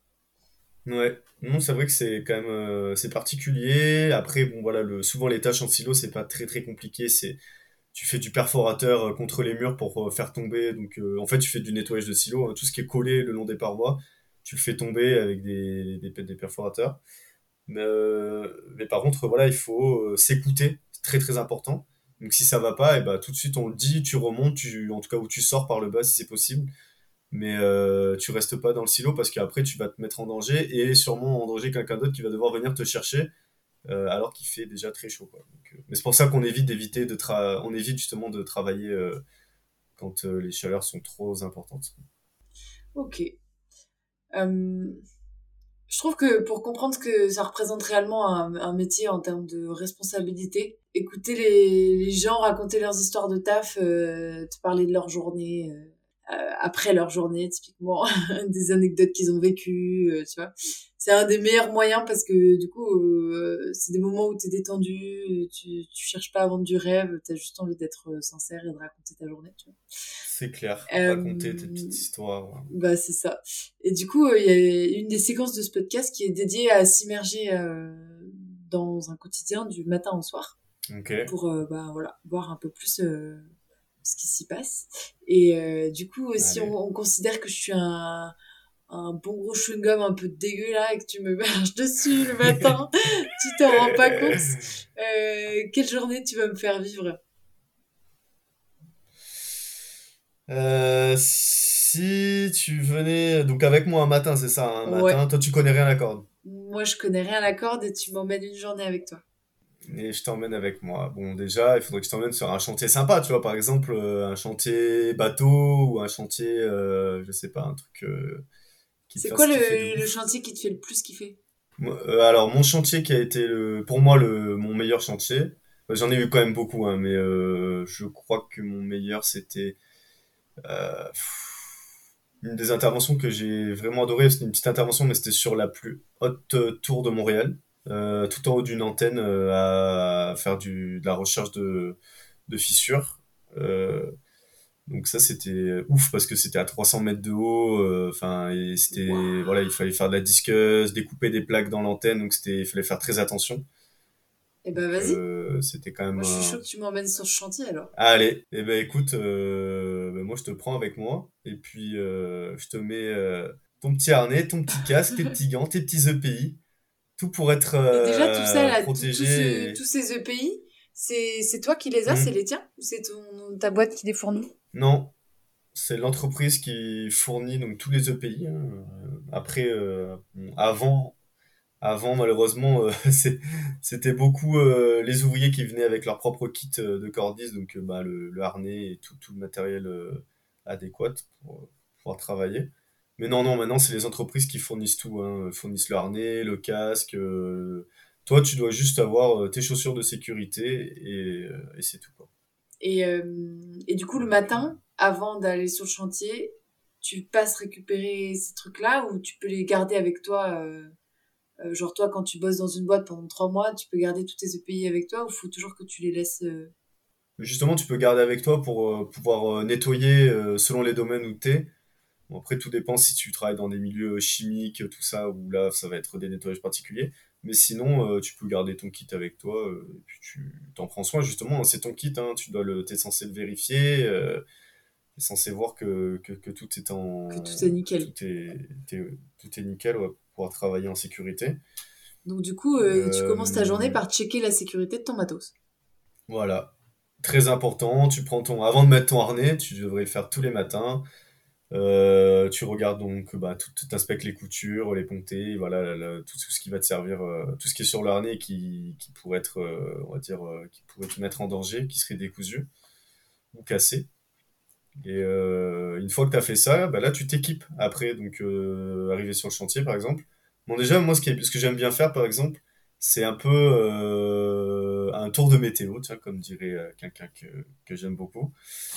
Euh, un petit tour de météo le matin, euh, c'est-à-dire euh, poser un peu des questions à tes copains, savoir, bah voilà, si bon, ça se voit en principe, mais savoir si tout va bien, si il a bien dormi, si voilà, il y a rien qui le tracasse, ou s'il a pas fait la teuf la veille, tu vois, c'est pas grave, tu vois, tu as le droit d'avoir fait la, fête la vieille, bah tu le dis et puis tu dis plutôt voilà, moi aujourd'hui je vais plutôt rester en bas ou je vais plutôt t'assister ou je voilà, je me sens pas, donc au moins tu le sais, tu vois, tu tu, tu l'envoies pas sur corde alors que le gars est pas forcément ah, mais du coup, ça te demande d'être vachement transparent euh, euh, sur euh, comment tu te sens, quoi. Bah, moi, je trouve ça super important quand même, parce que sur corde, bah, si jamais il arrive un problème, c'est pas non plus hyper facile comme sauvetage. Donc, même si on t'apprend, etc., qu'on on t'entraîne plus ou moins à le faire, il y a des situations où ça va être quand même compliqué d'aller chercher ton, ton collègue sur corde. Donc, vaut mieux savoir tout de suite s'il est apte euh, et s'il se sent bien aujourd'hui pour pouvoir descendre sur corde. Quoi. Donc à faire, autant éliminer le, danger euh, avant de se mettre sur corde si jamais ça va pas. Ok. c'est bien, au moins tu sais s'il est tendu, il est tendu, s'il n'est pas tendu, il est détendu. C'est tendu et si Natacha est tendue, et bah, voilà, il reste plutôt se détendre sur le va côté. Va pas au bout de cette phrase, va pas au bout de cette phrase. non, je vais... j'ai failli, j'ai failli, mais je, je me suis retenu. ok, du coup, tour de météo, c'est trop mignon comme expression. Je vais la garder. Le petit tour de météo, euh, exactement, où là, par exemple, aussi, tu peux poser des questions sur est-ce qu'il a, est-ce qu'on a bien compris la tâche à faire, à réaliser, est-ce que, euh, bah, bah, euh, voilà, est-ce que tu sais ce que tu, ce que as à faire aujourd'hui, c'est quoi les risques, qu'est-ce qu'il pourrait y avoir comme risque aujourd'hui, donc est-ce qu'on va utiliser euh, tout ce qui est euh, des disqueuses, des perfos, des, de l'électricité, tout ça. Euh, la météo, pareil, hein, on ne sait pas. Par exemple, si tu vois qu'il va y avoir un orage et que tu dois monter sur une antenne, bon, ben, c'est bien de se dire, de se poser, de se dire, bon, bah, les gars, attends, on va peut-être attendre un peu, tranquillou, avant de finir comme des chamallows en haut de l'antenne, quoi. Donc, il y, a, y, a, tout ça, c'est intéressant. Il y a ce petit avant-chantier, ce petit quart d'heure où check-up. Où tu communiques en plus avec tes collègues, quoi. Ouais. Et ça, tu le fais tous les matins, tout le temps Ouais, franchement, euh, en tout cas, moi j'aime bien le faire. Alors, c'est pas tout le monde qui fait ça. Hein. Euh, moi, j'aime bien le faire parce que, voilà, j'aime bien, ça m'intéresse, je suis curieux en plus. Je trouve que ça fait presque tâche d'un manager, moi. Ah oui, bah ça pourrait. Euh, Genre d'un chef, d'un chef de d'équipe, quoi. un chef d'équipe. Ouais, bah après c'est après j'ai eu la quand même la fonction de chef d'équipe sur corps, donc c'est peut-être ça vient aussi un peu de là. Non, mais c'est parce que t'es es un leader euh, inné en fait. Un, leader inné, ouais, c'est ça. En, leader euh, inné empathique. empathique. et enthousiaste et. chaleureux, voilà, c'est ça. mais euh, donc voilà, donc on commence par faire ça, mais ça souvent tu peux le faire dans le camion, tu vois, t'es pas obligé de te poser devant le chantier, euh, le temps d'aller au chantier, t'as le temps de, de parler du chantier, de tout ça, ça fait partie, en fait ça se fait un peu naturellement quoi. Ok, mais du coup ça me donne l'info que tu vas sur le chantier en camion. Ouais, eh ben, en fait euh, là en ville non, en, en ville, alors moi je me déplace en skateboard par exemple. c'est original. Mais du coup ça veut dire que tu vas direct sur le chantier, tu repasses pas par... Ouais, juste le lundi matin. Lundi matin, je vais à la boîte pour euh, voilà, on a rendez-vous à la boîte pour euh, comme programmer un peu la semaine et puis au moins on se voit tous euh, tous les copains à l'entreprise quoi et puis après la semaine moi j'ai vu que j'ai pas de camion, c'est mon pote qui le garde et, du coup bah moi on, se rejoint directement sur les chantiers. Oui, mais parce que du coup c'est dans Lyon quoi. Mais parce que je travaille dans Lyon, exactement. Sinon, euh, si je travaille plutôt en, dans dans d'autres endroits, bah, notamment par exemple plutôt en montagne, là oui, là ça va se passer en camion. euh. Et puis bah une fois arrivé sur le chantier, bah là tu commences à programmer un petit peu. Alors ce qui est très important dans le milieu de la corde, euh, la préparation pour moi c'est le plus important. Sur corde en fait tu dois manquer de rien dans ton, dans ton cerveau. Tu dois avoir vraiment tout compris, tout, tout ce, tout ce qu'il y a à faire, et surtout avoir tout préparé euh, sur toi pour euh, pouvoir euh, accomplir ta tâche. Parce que bah, une fois que tu es sur corde, après, tu vas pas redescendre toutes les 5 minutes. Enfin, tu vas perdre du temps, tu vas te fatiguer, euh, et puis voilà, c'est pas euh, C'est pas efficace. Ouais. Donc, c'est pas efficace. Euh, donc, voilà, tu dois vraiment toute la préparation qui est importante. Donc, tout ce qui est déjà pour installer ta zone de chantier, donc tout ce qui est amarrage de cordes, etc. Et ensuite, tout ton petit matériel qui va te servir euh, à, à réaliser ta tâche. Une fois que tu as fait tout ça, euh, donc euh, bah, ça dépend, mais en urbain, du coup, tu, montes sur le toit, euh, et là, tu vas commencer à préparer tes cordes, à préparer, donc savoir où est-ce que tu vas t'amarrer correctement, avec les redondances aussi, donc euh, Ouh là attends, fais une pause. T'amarrer avec les redondances. La redondance, c'est par exemple, s'il y a un point qui casse, tu vas avoir un deuxième qui va être là, un backup, et un troisième et un quatrième, selon, euh, selon tes, comment dire, Donc, ton amarrage. euh, donc l'amarrage, c'est comme les bateaux, j'imagine? Tu, tu, sais un point dans lequel tu viens accrocher la Alors, corde? accrocher la corde, exactement. Un point d'ancrage, on va appeler ça. Comme par exemple en escalade, un, un spit. Les spits, tu sais, où tu vas mettre ta dégaine, et etc. Donc ça, c'est des points d'ancrage. Et sur un toit, c'est quoi un point d'ancrage? Alors, sur un toit, c'est là que ça devient un petit peu, des fois, un petit peu compliqué, parce que parfois, donc déjà, il n'y a pas de point d'ancrage, il n'y a pas forcément de spit, il n'y a pas de, il y a pas tout ça. Donc, euh, il y a des cheminées, euh, il y a des cheminées, il y a, la- et la charpente. Moi, je, je favorise euh, largement les charpentes, c'est beaucoup plus solide, on est sûr que ça tienne. Les cheminées, parfois, il peut y avoir des surprises, une cheminée un peu trop faible, Ah ouais. bon, bah, ça, c'est arrivé, hein, c'est arrivé d'ailleurs que les cheminées cassent et que si t'as pas de redondance, et Tu bah, finis en bas. bah voilà, tu finis, euh, tu finis en bas, ouais. Donc là, c'est, c'est pour ça qu'il faut vraiment euh, faire attention à comment tu vas installer tes cordes. C'est, ça aussi, c'est très important. C'est toi qui le décides. Il n'y a pas de grandes règles là-dessus. Et alors, ça dépend. Euh, par exemple, euh, au Québec, c'était très rare que, en tout cas en milieu industriel, ou pas même pas, je parlais de la France, en milieu industriel, il va y avoir des, plans, euh, qui, des plans d'intervention qui ont été établis et à respecter. Donc tu vas pas mettre euh, ton mousqueton euh, sur la poutre d'à côté alors qu'en fait on t'a dit de le mettre là. La règle c'est ici, si jamais il arrive quelque chose, euh, ça sera ta faute. Tu n'auras pas respecté le plan. Donc euh, là, il y a des plans de voilà, c'est faut, faut suivre les plans. Mais après, en urbain, euh, parfois, euh, ben, il n'y a pas vraiment de, a pas vraiment de plan, quoi. C'est toi, euh, l'ouvrier, qui, qui arrive sur le chantier. Donc CQP1, CQP2, hein, je reviens encore sur là-dessus. Un CQP1 ne doit jamais être sans un CQP2. Et le CQP2, lui, il est apte à, c'est un chef d'équipe, il est apte à, comment dire, à- ben, le CQP1 aussi, mais euh, en tout cas, il est plus apte à savoir sur quoi s'ancrer. Tu, donc, une fois que tu es amarré, le- ce que tu appelais la redondance tout à l'heure, c'était des, c'était des nœuds? Ouais, alors par exemple, tu vas avoir une grosse cheminée, donc une cheminée bien solide, euh, peut-être pas un amarrage irréprochable, mais euh, un truc que tu sais que ça va tenir. Donc là, tu vas pouvoir mettre un point là-dessus, et euh, tu vas peut-être, euh, en détuilant ton toit, tu vas atterrir sur la charpente. Pas tout le temps, mais la plupart du temps, oui. Et là, tu vas mettre une sangle, donc faire un deuxième point là-dessus. Et par exemple, si tu vois une troisième cheminée, eh ben, tu vas mettre un troisième point sur la cheminée. Ou alors, carrément, tu vas dé- découvrir un peu plus ton toit et mettre un troisième point sur la charpente. Là, tu auras trois points. Ok. Du coup, attends, mais tes cordes, elles font, elles font combien de kilomètres de long? Et ben, par exemple, euh, si tu interviens sur une façade de 20 mètres, euh, c'est cool d'avoir une corde de au moins 30 mètres. 30 ou 40 mètres, selon euh, ton amarrage du haut qui va te prendre plus ou moins de la corde. Oui, parce que 20 Et mètres. après, on travaille beaucoup avec des euh, sangles aussi. Ah oui, tu rallonges avec des sangles? Ouais, souvent, on- on- les ancrages se font beaucoup avec des sangles, donc euh, finalement, euh, si tu as des grandes sangles, tu vas pouvoir euh, économiser de la corde du coup sur ta descente. Donc très important. Et pour la répartition des charges aussi. Donc, euh, quand tu dis répartition des charges, Qu'est-ce que tu veux dire exactement? Par exemple, je fais, euh, je fais 66 kilos.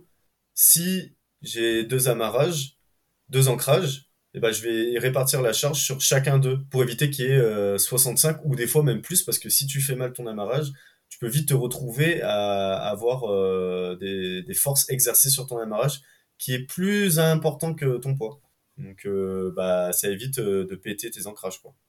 Il y, a, y a beaucoup, il y a quand même pas mal de choses euh, à savoir. C'est pour ça que je dis que 6 semaines, c'est rapide, mais... 6 semaines, c'est rapide, c'est vrai. Et bon, alors du coup, maintenant que tu es ancré, redondé, je sais pas si on dit ça comme ça. ouais, ouais, ouais, ancré, ancré, redondé, ancré, redondé. tout sécurisé. Ok. on le dit pas, mais on peut le dire là si tu veux une fois que tes corps de travail sont, euh, comment dire, euh, mis en place, que, que tu es prêt donc à descendre euh, sur ta zone de travail, et bien là, bah, tu commences, tu mets ton descendeur. Ensuite, tu mets donc ton ASAP, ton anti-chute sur la deuxième corde. Et là, tu descends sur tes cordes jusqu'à ta zone de travail. Donc là, tu t'installes correctement, à la bonne hauteur, parce que bah voilà, pareil, l'ergonomie aussi, ça compte hein, pour pour, euh, pour, euh, bah, pour éviter les gestes euh, qui sont pas adéquats et ensuite avoir des blessures plus tard. Ouais. Donc c'est important de, de, bien se régler sur ces cordes. Et ensuite de ça, bah, tu peux commencer ta tâche. quoi. Et donc là, du coup, en fonction de ta tâche, soit tu perfores, soit tu... Voilà, soit tu poses... Si par exemple ta mission, voilà, c'était de un immeuble de 12 étages par exemple avec des balcons à purger. Donc euh, à, purger en gros c'est à vérifier, inspecter, savoir s'il n'y a rien qui va tomber au sol. Et ben là ce sera ça ta mission, ce sera d'inspecter tous les balcons, regarder s'il n'y a pas des fissures, s'il n'y a pas des croûtes qui vont tomber. S'il y a des croûtes, et ben, tu les fais tomber. Bien sûr, en amont, en bas, il y aura une zone de sécurité qui aura été établie pour, euh, pour justement éviter qu'il y ait des passants qui viennent dans cette zone, et euh, des passants ou même des ouvriers hein, d'ailleurs, qui viennent dans cette zone et puis euh, comment dire, qui a un risque d'accident quoi. Et tu restes combien de temps sur tes cordes? Tu peux rester euh, genre deux heures, trois heures euh, s'il faut? Ouais, bah moi, ouais, ouais, ça arrive des fois de rester. Alors, c'est bien de rester pas trop longtemps quand même, hein, parce que t'as vite fait d'être après un peu engourdi. Enfin, tes jambes, elles sont pas forcément posées en plus sur quelque chose, donc t'as vite fait de t'engourdir. Et oui, ça arrive euh, des fois de travailler. Euh, alors, par exemple, un chantier que j'avais fait, on travaillait 12 heures par jour à peu près. Et sur 12 heures, bah, on était bien euh, 10 heures sur corde, quoi. Ah oui. Donc, ouais, là, ça commence à. Là, c'est physique pour le coup. Donc là, tu vas quoi? Tu vas remonter toutes les heures et demie, deux heures? Ou plus fréquemment? Non, bah en fait, euh, souvent, on montait le matin. Donc, on montait à 8 heures. On redescendait à midi pour aller manger. Et ensuite, euh, on remontait, on remontait euh, après manger et jusqu'à le soir à 18h, on redescendait. Donc pendant 4 heures, tu restes dans ton baudrier? Ouais. Pour avoir une idée, c'était un chantier de bateau. Et en gros, alors on n'était pas tout le temps dans, assis dans la sellette parce qu'il y a quand même les, les barres de flèches, etc. où tu peux marcher. T'es plutôt en retenue, on va dire. T'es pas toujours en plein vide. Donc ça va, t'es pas non plus. Euh, mais t'étais en tout cas tout ce temps-là, oui, dans les airs. Ouais, parce que c'est vrai que quand t'es en plein vide, t'as du coup euh, pas forcément de point de ah bah, force. Euh, tu vois, c'est tout bête, mais euh, si tu veux percer quelque chose, pour appuyer sur ta perceuse, eh oui. t'es obligé de te, tenir quelque part d'autre pour faire un peu balancer. Enfin, ça doit être toute une technique aussi spécifique à ce niveau-là, non? C'est pour ça que souvent on fait un peu des méthodes euh, d'inversion. Disons que quand tu descends, par exemple, sur un balcon, il va y avoir des garde-corps. Et là, tu vas te mettre euh, donc avec un petit équipement, bah, le crochet goutte d'eau, par exemple, qui est très connu dans le monde de la corde. Euh, bah, avec ton petit crochet goutte d'eau, tu vas te, te tanker dedans. Donc, tu vas te, te pas, pas t'amarrer dessus, hein, mais tu vas te, te serrer à ça. Et en te serrant, du coup, bah, tu vas, tu bougeras plus, quoi. Tu auras plus cet effet de, de balancier. Alors, il y a plein de techniques c'est même pour la peinture, tu vois, on dit qu'il faut euh, appuyer de manière ah bah, euh, homogène ou les trucs comme ça. Euh, c'est c'est quand t'es pendouillé et que t'as pas de de, de point d'accroche. Non, pas de point d'appui, voilà. c'est c'est pénible. Mais ça arrive, hein, parfois. Bah, ça se passe pas comme tu veux, t'as pas forcément les points d'appui et du coup t'es. Mais bon, quand ça arrive, c'est que normalement tu peux réfléchir à une autre on dirait un moyen d'accès un peu euh, plus facile, enfin en tout cas. Euh, mais oui, voilà, c'est ça. Et sur les vitres, ils ont des ventouses, par exemple. Ah, et bah oui. après, euh, sinon, il y a les aimants les aimants pour tout ce qui est métallique, c'est pas mal aussi. Alors tu, là, tu me parlais d'un chantier où tu bossais 12 heures. Mais est-ce que en moyenne, tous les chantiers, c'est un peu comme ça ou, ou c'est vraiment en fonction de la demande de la durée d'une journée de travail? Non, ça dépend vraiment, euh, ça, dépend vraiment des chantiers. Là, c'était un chantier qui était très particulier parce que, en fait, euh, c'était un bateau qui était en maintenance. Il avait que trois semaines pour, euh, donc on avait que trois semaines pour tout terminer. Donc pas que les cordistes, il y avait plusieurs corps de métier. mais du coup, on avait trois semaines pour rendre le bateau. Donc là, il fallait clairement travailler 12 heures par jour. Et parfois même, il y avait, donc parfois tu peux même avoir une équipe de nuit. Il y a un roulement, donc ça s'arrête jamais. 12 heures de jour, 12 heures de nuit. Mais c'est vrai que ils ont des ils ont des temps d'arrêt les bateaux, ils sont trois semaines à un endroit et c'est le moment où tout le monde doit euh, tout faire. Ah bah c'est en bas de combat, euh, tout le monde doit tout faire, les tâches euh, doivent être réalisées en un certain certain temps.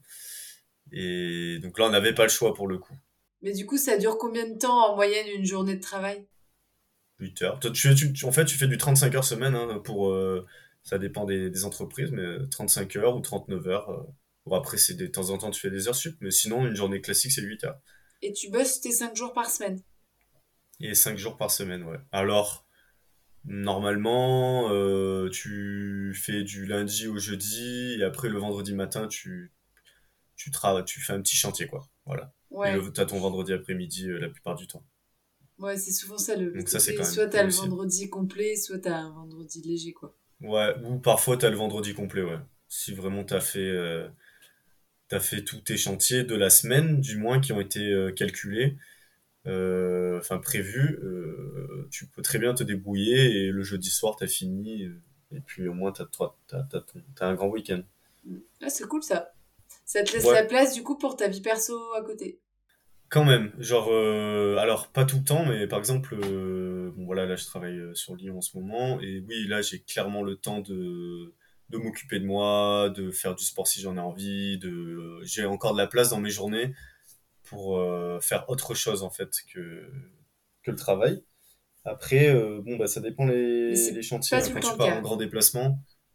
Non, non, non, non. Non, non, parfois as, tu, juste tu travailles et t'enchaînes les jours de travail comme ça et t'as et tu finis euh, ta semaine et voilà quoi. un peu rincé, mais euh, la plupart, ça se passe quand même souvent comme ça. Donc euh, ça veut dire que tu pars, je sais pas, genre tu vas partir à la semaine sur un chantier qui est à l'autre bout de la France et mmh. tu t'es logé par l'entreprise genre? Non, en fait on a un système d'IGD, donc c'est les indemnités de grand déplacement. En gros, on te donne euh, selon l'endroit où tu vas, mais euh, généralement c'est 80 euros euh, par jour en plus, donc x 4.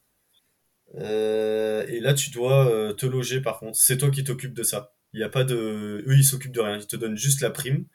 Et toi, tu fais comme tu veux. Donc, c'est pour ça que je disais qu'il y a beaucoup de, de cordistes qui vivent en camion. Parce qu'en en fait, cette prime-là, du coup, bah, elle est dans la poche. Donc, forcément, à la fin du mois, ça fait quand même une sacrée différence. Faut avoir un bon camion. Ils ont, voilà, la plupart euh, ont de très bons camions, pas tous. Il y en a, c'est très route, mais bon, ils préfèrent euh, faire plus d'argent euh, sur le coup. Toi, tu vas à l'hôtel? Non, moi, souvent, ce que je fais, c'est avec les gars de, bah, du, chantier, on se prend un Airbnb. Donc, en plus, la plupart du temps, donc en TP par exemple, ça se passe plutôt en montagne ou dans des endroits où c'est pas en ville en fait. Donc tu peux choper des Airbnb, euh, voilà, mettons, euh, tu payes 60 euros la semaine. Bon ben, c'est pas, c'est pas énorme non plus quoi. Et franchement, un peu de confort, c'est quand même pas mal. Ah bah oui, surtout. Pour 60, pour 60 euros la semaine. Euh. Donc c'est un peu cette ambiance camaraderie quand même. Ouais. Ah bah très camaraderie. Mais du coup, ça fait que c'est du boulot à 100% parce que du coup le, matin tu te lèves t'es déjà avec les gens du taf. Le soir euh, après le mm. boulot t'es avec les gens du taf. Euh, et ouais, tu, tu, tu manges euh, dors boulot quoi. Ouais bah quand tu pars du coup en grand déplacement sur ce, sur, ce genre de chantier. Mais c'est un peu comme ça. Mais moi ce que j'adore c'est que ça crée vraiment tu crées beaucoup plus d'affinité en fait avec les personnes avec qui tu travailles. Ça après, c'est un peu vraiment. Euh, tu te fais vraiment des potes. Euh, ouais, ça, c'est trop bien. Qui durent euh, longtemps, quoi. C'est mm. pas juste des collègues de travail, en fait. Ça devient vraiment des potes. mm. des potes potes quoi. Mais est-ce que tu vois ça compatible avec une vie de couple, une vie de famille, ou tu vois, ou un ancrage plus plus fort sur un territoire, ou tu vois? Ouais, Ouais, ouais, carrément. Bah, par exemple, euh, là, je, moi, je suis venu, là, je, me suis, je suis sur Lyon.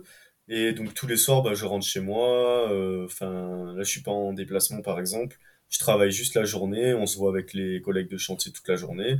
Et après, le soir, euh, chacun rentre chez lui et puis a sa vie euh, comme euh, un travail euh, classique, quoi. Donc, tu peux avoir cette alternative? T'es pas euh, obligé de répondre à, aux demandes de grands déplacements? Non, Après, non, non, t'es pas du tout obligé. Tu peux clairement euh, juste travailler, euh, mais souvent en ville. Hein. En ville, tu fais pas de grands déplacements. Tu...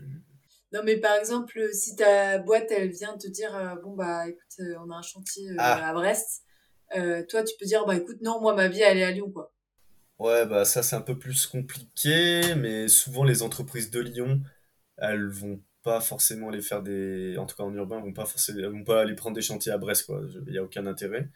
Mais par contre, oui, dans tout ce qui est travaux publics, euh, par exemple, il y a des entreprises qui sont basées parfois, euh, je sais pas, euh, à Auxerre par exemple, et en fait, elles, elles prennent des chantiers dans le sud de la France, enfin, elles se déplacent partout, partout, partout, quoi. Mais là, tu le sais, quand tu te, quand tu pars dans ce genre d'endroit, tu sais que tu vas être sujet à faire du grand déplacement. Mais parce que c'est vrai que le, le grand déplacement sur une semaine, tu peux te dire, bon, bah, c'est sympa, tu vois. Mais si euh, on commence à faire du grand déplacement sur un chantier qui dure euh, 3-4 mois, ça commence à être euh, plus long, quoi, tu vois. Bah, en couple, j'avoue que quand tu commences à partir 6 mois, 4, enfin, ou même juste 3 mois d'affilée, euh, bon, tu rentres tous les week-ends, hein, par contre, t'as tes week-ends, hein. Mais la semaine, t'es pas là, quoi. Donc, euh, au bout d'un moment, ça peut peser euh, pour les deux personnes, hein, d'ailleurs, hein, autant le travailleur que, enfin, les, celui qui part et celui qui reste. Oui, et puis même, donc t'as le couple, et puis t'as aussi, euh, du coup, pas, pas forcément de temps pour tes hobbies, hormis le week-end, euh, faire du sport, euh, tes potes, euh, enfin, tu vois, un peu de temps libre aussi, de temps à rien foutre, tu sais, je sais pas, temps de rien foutre. ouais. Non, mais cla- cla- clairement que, oui, c'est vrai que tu, t'as beaucoup moins de temps pour, euh, pour tout ça. Mais du coup, tes potes de chantier, bah, de- deviennent vraiment tes potes, tes potes à tout faire, on va dire. Ouais, mais alors du coup, t'as intérêt d'avoir une bonne équipe, quoi. Ah, mais t'as intérêt d'avoir une bonne équipe. Ah ouais, mais de toute façon, si t'as pas une bonne équipe dans ce genre d'endroit, Tu euh, enfin, tu t'entends pas très bien, enfin que ça passe mal, ouais, tu changes, tu restes pas parce que sinon c'est l'enfer. Ouais, ça crée des mauvaises ambiances, et puis euh, t'as pas envie d'être avec des gens H24 euh, que tu peux pas saquer, quoi, c'est pas possible. non. Du coup, tu finis ta journée de boulot euh, vers euh, un 17-18 heures, quoi. Du coup, ouais, en principe. Alors non, en urbain, euh, souvent à 16h, 16h30, c'est fini, quoi. En fait, ça dépend des entreprises. Il y a des entreprises où tu vas avoir tant de chantiers à la semaine et euh, c'est toi qui vas gérer ton temps. Genre, euh, il te fait confiance, t'es autonome. Donc, euh, par exemple, le lundi, mardi, t'es prévu sur un chantier, mais peut-être que si tu le finis euh, le mardi midi, bon, bah, du coup, soit le mardi midi, bah, peut-être t'as ton après-midi. Ou alors, tu te dis, bah, tiens, je vais faire le chantier du vendredi. Si t'as pas de rendez-vous, tu fais ton chantier du vendredi le mardi après-midi. Et puis, tu peux. Donc, ça, c'est plutôt cool. Moi, j'adore ce genre d'entreprise où t'es euh, très autonome. Et sinon, euh, après, bah voilà, euh, sinon, bah, si tu finis plus tôt, bah, tu t'appelles ton patron et, et bah, il te trouve euh, une bricole à faire euh, bah, l'après-midi où justement t'as rien, quoi. Mais oui, en principe, à 16-17, t'es chez toi. hein. Je me suis amusée à, à lire des, des forums de cordis, des articles aussi, euh, à regarder, Ah à regarder des tutos. euh. Il s'avère qu'il y a quand même pas mal de moments où je me suis retrouvée face à des envolées lyriques euh, assez incompréhensibles, avec des termes. euh? Ah bah écoute, le pire, Ah, le pire c'est quand j'ai lu un, un témoignage du fondateur de l'entreprise Taz. Alors je sais pas si tu, tu dois sûrement connaître, mais il développe pas mal d'outils sur les ah bah, métiers de la corde. Ouais, ouais, Ouais. ouais. Et ben, il parlait justement de de leurs innovations, euh, voilà. Et j'ai retenu vraiment trois, euh, on va dire inventions, que, enfin trois de leurs innovations, euh, où vraiment c'était impossible de me représenter ce qu'ils voulaient dire. C'était hyper, euh, euh, ça voulait rien du rien du tout dire pour moi. Du coup, je me suis dit, je vais poser la question à Axel. C'était très, très technique. C'est ça. Et du coup, Ah est-ce que bah, tu serais je de m'expliquer ces petits, euh, ces petites phrases là qui, euh, qui me sont complètement euh, inconnues? Ah bah vas-y, dis-moi. Peut-être que c'est quand même euh, assez technique parce que euh, de ce que j'ai compris, euh, Taz c'est quand même des développeurs de d'outils. Ouais, de, de, de, matériel de cordistes qui sont d'ailleurs très bons très bons dans ce qu'ils font. Alors le premier c'est rack de maintien en paroi des fleurets et tiges de foration. Ok, rack de maintien. je pense que ça, ça fait allusion à un chantier Rack de maintien avec tige de foration. Donc un rack, c'est quoi? Un rack de maintien, non, c'est un faut retourner au CQPC là. Hein au CQP, ouais, bon, on n'apprend pas. Non, mais on a, on apprend pas ça au CQP. Non, ça c'est vraiment un outil. Euh, c'est un outil spécifique, je pense, mais que je, j'avoue, je connais, je connais pas tous les outils euh, de la corde. Bah oui, Surtout qu'il y a tellement de, de marques, que ce soit Petzel, euh, Taz, ah, ils ont pas tous le même nom Ah non, non, non, non, non, il y a avec, c'est, non, non, c'est beaucoup de, des concurrents, quoi. Il y a de la concurrence, il y a des harnais Petzel, il y a des harnais... Euh, oui, voilà, t'as le harnais, puis après t'as le Petzel, et puis tu as le Taz, par exemple. Mais ça reste un harnais, quoi. Alors le harnais Taz, je pense pas qu'il existe, par exemple. C'est plutôt, euh, eux, c'est plutôt tout ce qui est outils, outils de, de descente, par exemple, ou d'anti-chute. Euh, mais à ma connaissance, je crois pas qu'il y ait un harnais Et du coup, le rack de maintien avec la tige de foration, et eh ben écoute, euh, je vais aller voir ça juste après parce que ça me... je suis curieux de, je suis curieux de, de savoir à quoi ça ressemble. Je t'enverrai ça. J'en ai une autre. Peut-être que ça te parlera plus. Allez, dis-moi. Euh, un triangle pliable de déport de la corde en bord de toiture. Un triangle pliable. Alors ça, je crois que c'est une... Euh, euh, comme un tripode, en fait, c'est pour déporter les cordes du toit. Comme par exemple, alors on pourrait utiliser avant, ou même toujours, ça se fait encore, mais on, on mettait un tabouret, un tabouret sur la toiture, pour, et on faisait passer nos cordes dessus pour pouvoir les déporter de la chenot. En fait, pour pas que les cordes, elles, ah. soient, elles écrasent la chenot et tout ça. Tu vois, parce que sinon, tu descends le, ta toiture, et après, quand t'es sur corde, bah, ça écrase toute la, la et puis ça abîme les cordes en plus. Donc là, je crois que ce que tu me dis, c'est ça, mais je suis, je suis pas certain non plus, hein, quand même. Hein. Faudrait que j'aille vérifier tout ça. non, mais ça fait sens, euh, du coup. Les, les mots euh, prennent une, une, image, tu vois. C'est déjà Ouais. Vas-y, j'en ai un dernier. Je pense que c'est. Qui est le, pour moi le, le, plus, euh, le plus dur, ça se trouve, ça va te parler. oh, purée. parce que vraiment, quand je l'ai lu, je me suis dit, ah ouais, c'est du chien. Qu'est-ce que c'est que ce terme?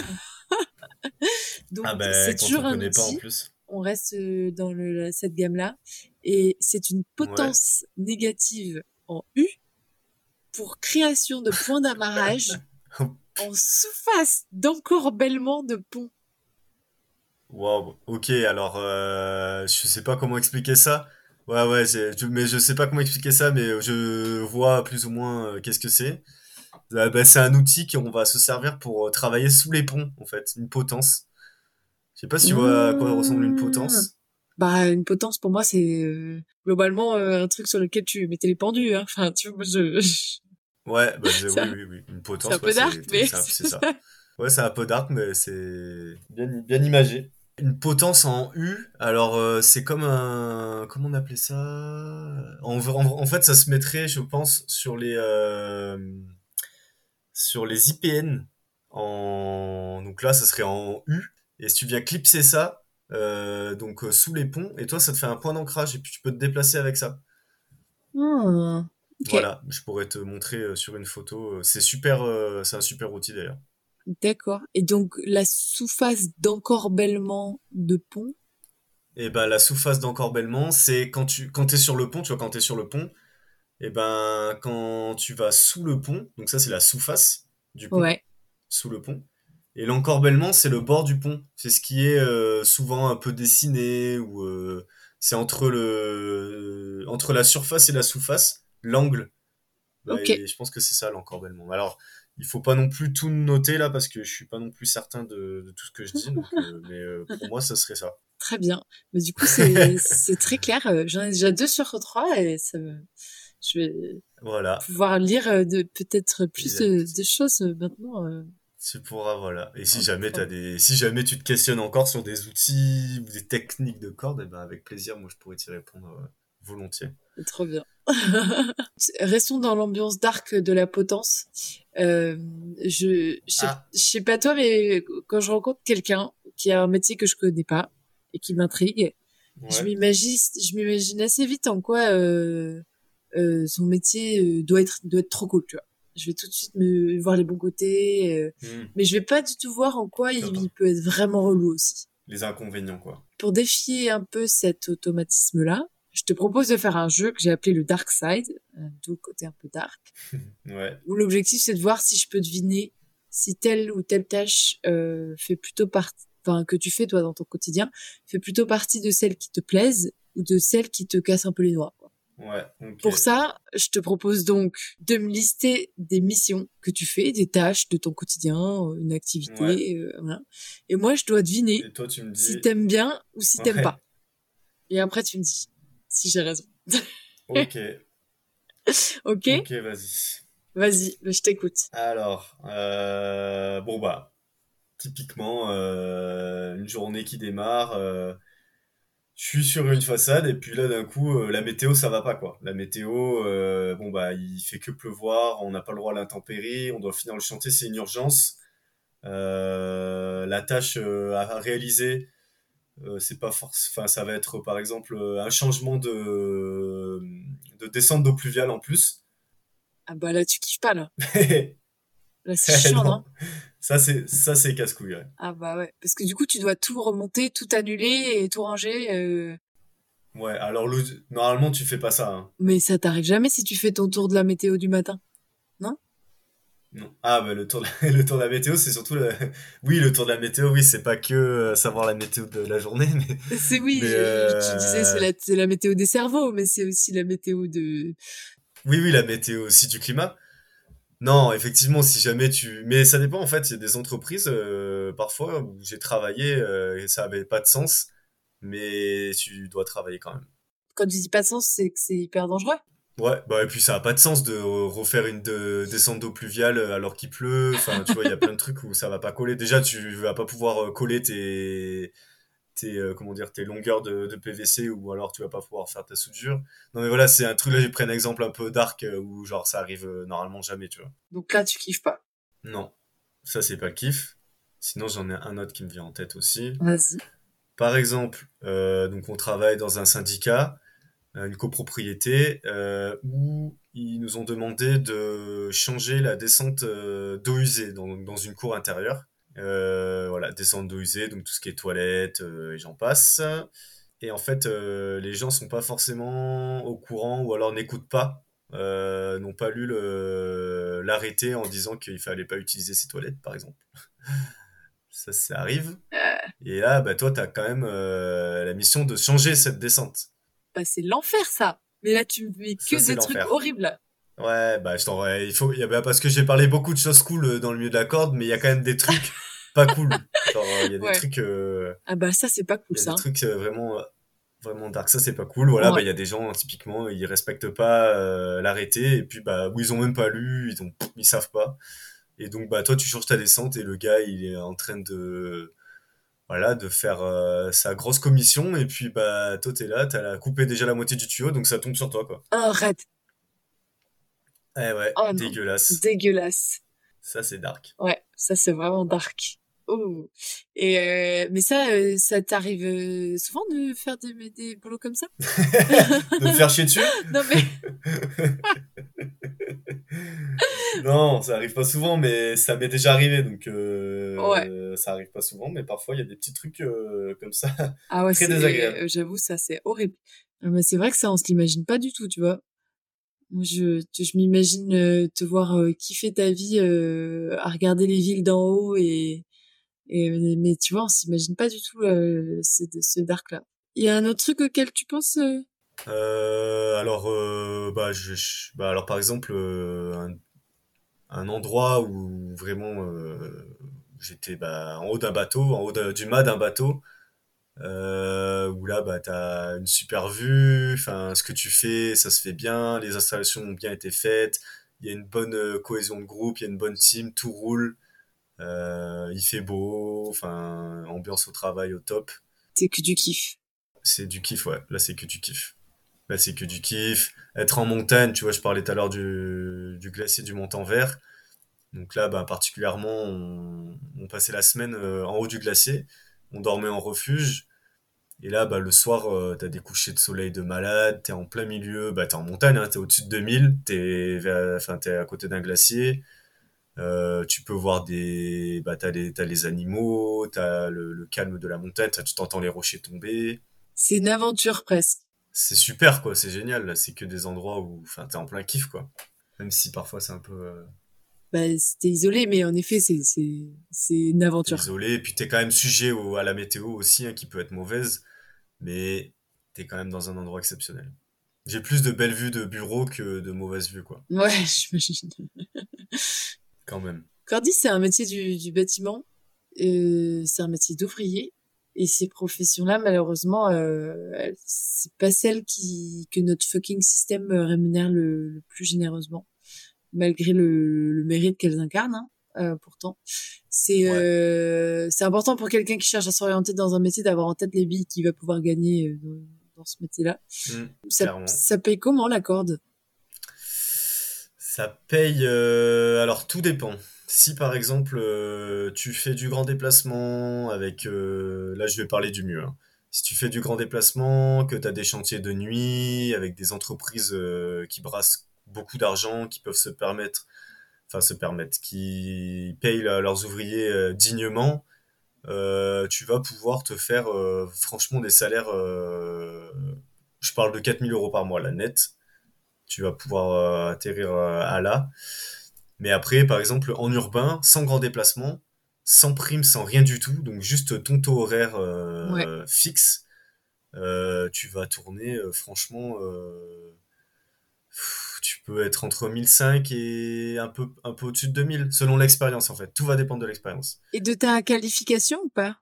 Moi, j'ai, bah, moi, avec mon expérience, donc ma qualification de maçon, tout de suite, je peux me vendre un peu mieux parce que c'est quand même euh, des qualifs qui sont très recherchés dans le milieu de la corde.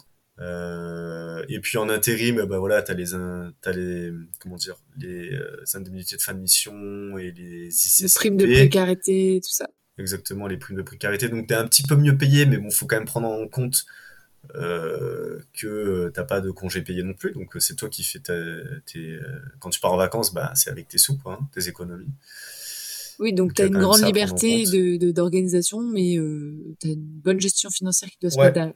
qui doit se faire derrière, exactement. Donc euh, je dirais que la fourchette est quand même assez grande, ça peut partir, euh, on va dire un cordiste, donc sans grand déplacement, sans rien, qui est débutant, il va peut-être être à 1005 en ville. Euh, et puis euh, et puis là, comme je te disais, le cordiste qui fait du grand déplacement, qui fait des gros chantiers, où lui il a de l'expérience, il a un taux horaire où tu peux vite être à, on va dire 16, euh, 16 euros euh, brut de l'heure. Euh, donc là, tu vas forcément être mieux payé. Mais, euh, mais après, tout dépend comment tu te vends aussi. Et en fait, euh, moi, je dirais que, enfin, en tout cas, moi, comment j'ai procédé au début, je me vendais peut-être pas hyper bien. En plus, moi, j'avais un peu quitté le monde de- du civil et tout ça, donc je savais plus trop comment faire. Donc, hum, mon principe, c'était de dire, ok, bah, prenez-moi à ce taux horaire, même si ça me convenait pas forcément, mais pendant une semaine ou deux. Et ensuite, je montrais ce que, par contre, je leur disais très bien, voilà, moi, euh, j'ai un CAP maçon, je sais ce que je vaux, je sais ce que je sais faire. Donc, euh, bah, après, faudra, je vais demander une augmentation et je montrais d'abord ce que je savais faire. Et puis après, là, je, re- je retournais négocier mon salaire. Et ça marchait? Voilà. C'était ma technique et ça marchait, ouais. Ok. Ça a marché. Et après, du coup, avec euh, de fil en aiguille, les agences intérim, bah, tu sais, tu, tu augmentes ton taux horaire et puis euh, au bout d'un moment, tu te dis, bah, moi, je travaille plus en dessous de ce taux horaire-là, quoi. Une fois qu'il y a une entreprise qui m'avait accepté, par exemple, à l'époque, à, voilà, à 13,50, et bah, moi, après, c'était fini, je travaillais plus en dessous de 13,50. Bah oui. Et après, plus t'augmentes et plus euh, tu veux plus descendre, quoi, logique. Et en plus de ça, là, je parle, et puis je parle de, de taux horaire euh, d'il y a 5 ans, mais maintenant, à savoir que le SMIC, euh, il est quasiment à 13,50. Donc euh, là, c'est vraiment 13,50, c'est le minimum, euh, c'est même plus acceptable d'ailleurs encore. Toi qui as bossé euh, au Québec, ça paye mieux euh, au Québec ou c'est kiff kiff avec la France? Non, non, non. Au Québec, ça n'a rien à voir, c'est un autre fonctionnement. Le milieu du bâtiment est beaucoup plus, euh, comment dire, euh, respecté euh, qu'en France. En France. C'est pas du tout la, les mêmes mentalités. Donc non, un cordiste en France, avec du coup, par contre, ça, il faut, ça comprend qu'il faut passer une formation qui est différente. Mais c'est, on, va dire que tu commences à 30 dollars de l'heure, je crois, en niveau 1. Donc 30 dollars de l'heure, c'est quand même c'est génial. 30 ou non, peut-être un peu moins, 27 dollars. Et après, selon euh, donc ton niveau, si t'es Irata 1, Irata 2 ou Irata 3, tu peux monter euh, à 35, 35 euh, euros de l'heure. plus après, voilà, quand tu fais des grands, quand tu fais des heures supplémentaires, bah, c'est doublé. Enfin. En France, c'est un peu rasmogat, mais tu peux, si tu veux voyager et que tu peux voyager, tu peux aussi faire des, voilà, des belles carrières à l'étranger. Mais même en France, hein, attention, hein, tu peux normalement, si tu travailles bien, que tu as euh, montré un peu euh, ce que tu valais, tout ça, et que, que voilà, que tu arrives à. que tu t'es bien vendu, tu peux quand même avoir des bons salaires hein, sur corde. Bah, c'est vrai qu'il y a aussi euh, une grosse pénurie enfin de cordistes. c'est comme bah, c'est ça le truc, c'est que. Voilà, il y a un moment où tu peux aussi dire, bah en fait, tu as besoin de moi, donc tu t'alignes à mon prix, quoi. Bah c'est ça, après c'est là, c'est là que la roue tourne, c'est que là c'est plus toi qui as besoin de lui, c'est c'est lui en fait qui sait que tu as un un bon travailleur pour euh, l'évolution de ton entreprise. Euh, donc forcément, bah là, c'est plus toi qui vas avoir les rênes pour négocier ton salaire. Si tu veux que je reste, bah ok, bah va falloir, euh, bah, comme dans tout travail en fait. Chiralas. je, je peux, je pense profondément que notre vie pro, elle, elle joue un rôle hyper important dans la manière dont la société elle évolue et donc elle se transforme. Parce qu'en fonction de la, nature de ton job et puis la façon dont tu l'exerces, tu vas participer à ton humble niveau à transformer la, société. Euh, et si on regarde honnêtement notre notre planète, euh, vraiment une mmh, vraie sincérité, euh, on sait mmh. très bien qu'on va devoir mettre en place urgemment des gros changements sur la partie écologique. du coup, pour ça, j'ai deux questions pour toi. Mmh la première, c'est à quoi tu penses que ton métier il va ressembler dans 25-30 ans? Dans 25-30 ans, alors déjà moi ce que je trouve génial euh, depuis que je suis rentré donc euh, de voyage, euh, donc là j'ai atterri dans une entreprise où il y a des vélos électriques, des triporteurs qui ont été mis en place avec des techniques différentes de, de travaux. Euh, par exemple, euh, euh l'entreprise où je suis, ils ont deux vélos, deux triporteurs, et le patron, vu que l'entreprise est à l'extérieur de la ville, il a, euh, comment dire, il loue un petit local donc dans le centre avec un peu tous les produits nécessaires pour intervenir sur des chantiers. Donc les personnes qui veulent qui veulent faire des chantiers en vélo, ils peuvent donc ils partent en vélo et puis si jamais ils ont besoin de quelque chose en ville, et ben ils passent au local, ils récupèrent ce qu'ils ont à prendre et hop, ils continuent euh, donc euh, leur chantier euh, en vélo électrique. Il s'est approprié la notion du, du dernier kilomètre. Et ben voilà. Moi je vois plutôt comme ça mon métier. En fait, il est en évolution constante et je trouve que ça évolue super bien. en tout cas, enfin là l'idée du patron a été vraiment géniale. Moi j'adore. et puis bah, d'ailleurs le patron lui-même se déplace en vélo pour aller faire ses devis. Ah, mais euh, voilà, il a son petit triporteur, il a son échelle, il a son kit de corde, il a son, euh, il a tout ce qu'il lui faut pour aller faire ses devis. En fait, c'est génial. Mais alors, est-ce que c'est pas un peu un ovni? Ouais, si, c'est un peu un ovni. C'est la première fois que je travaille dans une entreprise comme ça, mais j'ai entendu dire qu'il y avait une autre entreprise euh, dans Lyon qui qui allait s'y mettre aussi. Donc peut-être que je me dis que tu vois le fait de, par exemple, moi je travaille pour eux, peut-être que dans un certain temps, je serai plus chez eux, je serai dans une autre entreprise. Et bah je vais euh, c'est des petites graines peut-être que le patron essaie de planter dans chaque petit euh, cerveau de d'ouvrier. Et euh, vu que les, le cordiste est quand même très il a la bougeotte un peu bah c'est peut-être des petites graines qui vont un peu pousser dans plein d'endroits en France quoi. Donc donc le métier de cordiste je le vois en bonne évolution.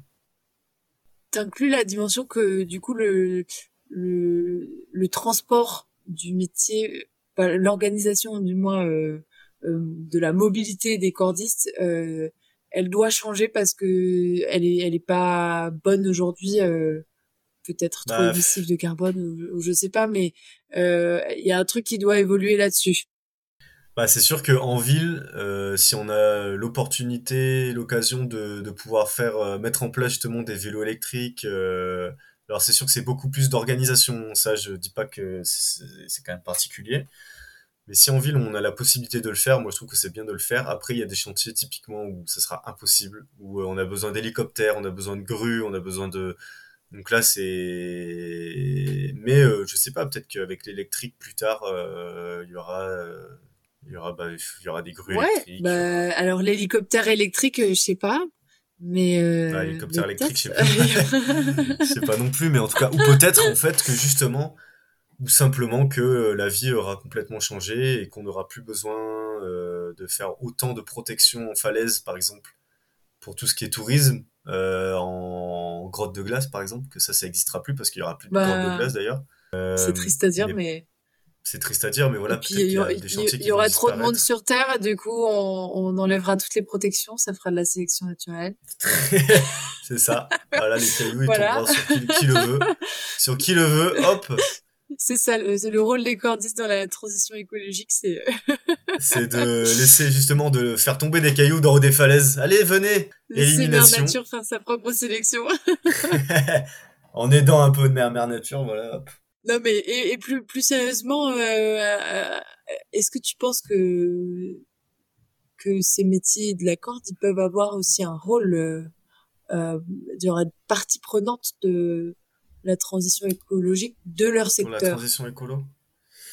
et puis de leur secteur, hein, Hmm. soyons pas, enfin tu vois, on, peut, on va pas demander à un, un boulanger de d'agir pour euh, les avions, pas.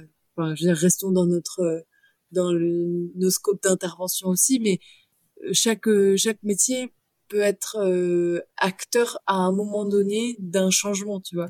Euh, et je pense que c'est- la. par là que ça se fera. Mais comment est-ce que tu penses que les cordistes peuvent participer Avoir un justement rôle, à Un rôle, avoir ouais, avoir un rôle dans la transition écologique. tout ce qui est pour la nature, euh, vraiment, bah là, comme tu parlais des, bah, les déplacements hein, en soi, les camions, tout ça, tous ces camions finalement qui servent euh, parfois bah, pas, pas grand chose. Euh, déjà supprimer tout ça en ville, supprimer du coup tous les camions en ville, euh, bon bah ça ferait partie de des changements à mettre en place. Et ton matos, il est en, il est fait avec quoi? Ah bah le matériel, euh, bah, Petzl, hein, voilà, typiquement euh, euh, c'est fait bah, avec euh, du, de l'acier, de l'aluminium. Euh, moi, mon harnais, bah, c'est du textile, hein, donc euh, le textile, je sais, j'imagine qu'il vient pas de, c'est sûr d'ailleurs, hein, il vient pas de France. Peut-être se tourner vers de la fabrication plutôt locale. Après, Petzl, c'est euh, une entreprise qui est de Kroll, qui vient de Grenoble enfin à côté de Grenoble. Donc ils ont leurs usines plus ou moins là-bas, ou je sais plus trop en tout cas comment ça fonctionne.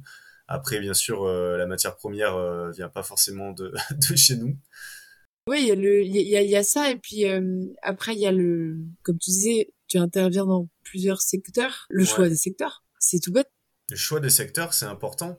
T'as un pouvoir d'action là-dessus qui est assez monumental de dire bah non en vrai, euh, comme tu disais tout à l'heure, euh, je veux pas intervenir là-dessus parce que c'est pas aligné avec mes valeurs. Non, bah par exemple, typiquement tout ce qui est offshore, bah, sur les plateformes pétrolières, ils recherchent quand même pas mal de cordistes pour intervenir, euh, voilà, sur corde. Euh, Alors c'est sûr, hein, c'est alléchant, hein, c'est des missions. euh, tu pars à, je crois, c'est, ça, ça dépend les, endroits, mais tu pars au mois et tu reviens avec beaucoup d'argent.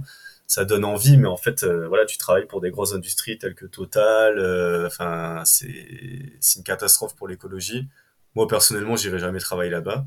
Euh, après, il y a plein d'industries où, bah voilà, le nucléaire, si t'es pas ok avec le nucléaire, bah tu vas pas foutre les pieds dans une centrale aussi.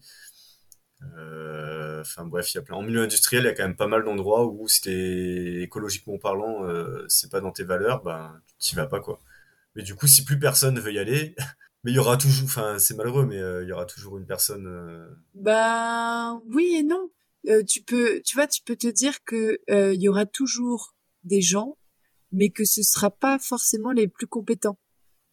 Donc euh, ça fait que Ah, bah, c'est pas les plus compétents, c'est aussi progressivement ça qui fait euh, écrouler un système parce que ce qui fait qu'une une boîte performe, qu'une industrie performe, c'est aussi parce qu'elle arrive à attirer des gens qui font de, de l'excellent travail, tu vois. Euh, et, et, que du coup, si ben, finalement il y a plus personne qui fait du bon travail qui vient vers toi, bah tu changes ta manière de faire pour faire en sorte d'être euh, différent, pour quand même réussir à être performant.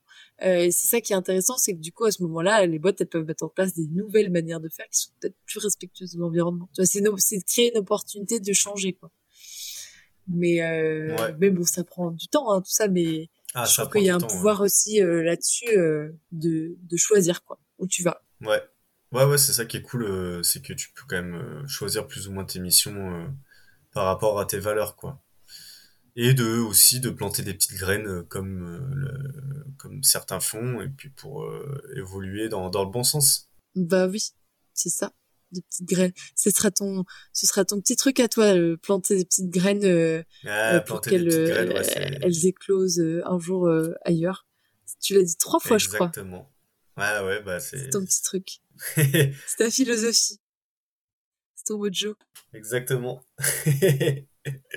sur cette sur cette bonne note optimiste, on arrive à la fin du podcast. Est-ce que tu as une, une personne qui t'inspire dans ton métier et que tu souhaiterais nous partager? Sur un cordiste de furieux ou une personne qui m'inspire euh, bah, j'en ai eu plusieurs quand même dans ma petite euh, depuis que je suis cordiste mais quand même euh, une personne qui m'a bien impressionné et qui m'a et surtout qui m'a qui m'a appris bah, un de mes formateurs bah, mes deux formateurs d'ailleurs hein, bah, que je pourrais carrément citer bah, Julien Rivollet et Philippe Krebs qui sont maintenant formateurs au Greta de Die euh, voilà, c'est de super euh, gars euh, qui sont très engagés dans le milieu du cordiste. Ouais, ce serait bien eux auxquels je pense en premier. Après, bien évidemment, j'en ai j'en ai croisé plein sur corde hein, qui m'ont qui m'ont appris beaucoup de choses. C'est des gens qu'on peut aller suivre quelque part? Ouais, bah par exemple, je crois que Julien Rivoli, il a fait un podcast aussi avec quelqu'un. alors je me rappelle plus le nom. C'est sur Spotify, je, je, pourrais te le retrouver, tiens, tu pourras le, mettre en lien d'ailleurs si tu veux. Regardez ça alors. Je vais mettre les liens euh, dans le dans le la description de l'épisode comme ça on pourrait aller voir. Et euh, si tu devais recommander ton métier euh, à quelqu'un, tu lui dirais quoi? Euh, bah écoute, euh, je dirais que c'est un métier qui est, qui est formidable avec surtout plein de belles personnes à l'intérieur qui sont des gens qui sont la plupart du temps très passionnés euh, et que bah si on est quand même euh, un peu accro à l'adrénaline et on va dire et au plein air et, euh, puis bah qu'on cherche un peu du challenge chaque jour, bah faut foncer quoi. En tout cas, je suis très ravie de t'avoir reçu pour parler de ce beau métier euh, dont je ne connaissais rien et qui est déjà beaucoup plus clair dans ma tête. Et j'espère que ben ça donnera envie à des personnes euh, de se lancer dans cette aventure euh, parce que c'est une vraie aventure. J'ai l'impression comme métier tu t'amuses beaucoup et ça donne envie. Bah écoute, heureux de, de t'avoir partagé un peu tout, tout ce que je sais sur sur mon métier. Et puis, bah écoute, euh, bah, ça m'a fait plaisir. Et puis j'espère que ceux qui écouteront, bah, peut-être ça leur donnera envie, ou peut-être en tout cas ça leur éclaircira un petit peu euh, leur chemin. On va te t'ériger comme le, c'est le, le messie des, des cordistes, euh, celui qui va des cordistes, avoir, qui va avoir déclenché une vague de, de, de, nouvelles candidatures dans l'univers de la corde. voilà, le mentor, le messie. Eh ben écoute, je te remercie beaucoup Axel pour ce beau moment, bon bah, moment. avec plaisir Nono. Merci à tous d'avoir écouté cet épisode. Si vous avez passé un bon moment, je crois que ça m'aide à être visible si vous notez le podcast 5 sur 5. Après, j'ai franchement pas creusé l'algo. Mais je me dis que si tout le monde met 5 sur 5, ça va juste me faire kiffer, et c'est le principal. Si vous voulez en savoir plus et m'aider à préparer mes épisodes, rendez-vous sur le compte Instagram de Questuf, questuf.podcast. Allez, Zoubi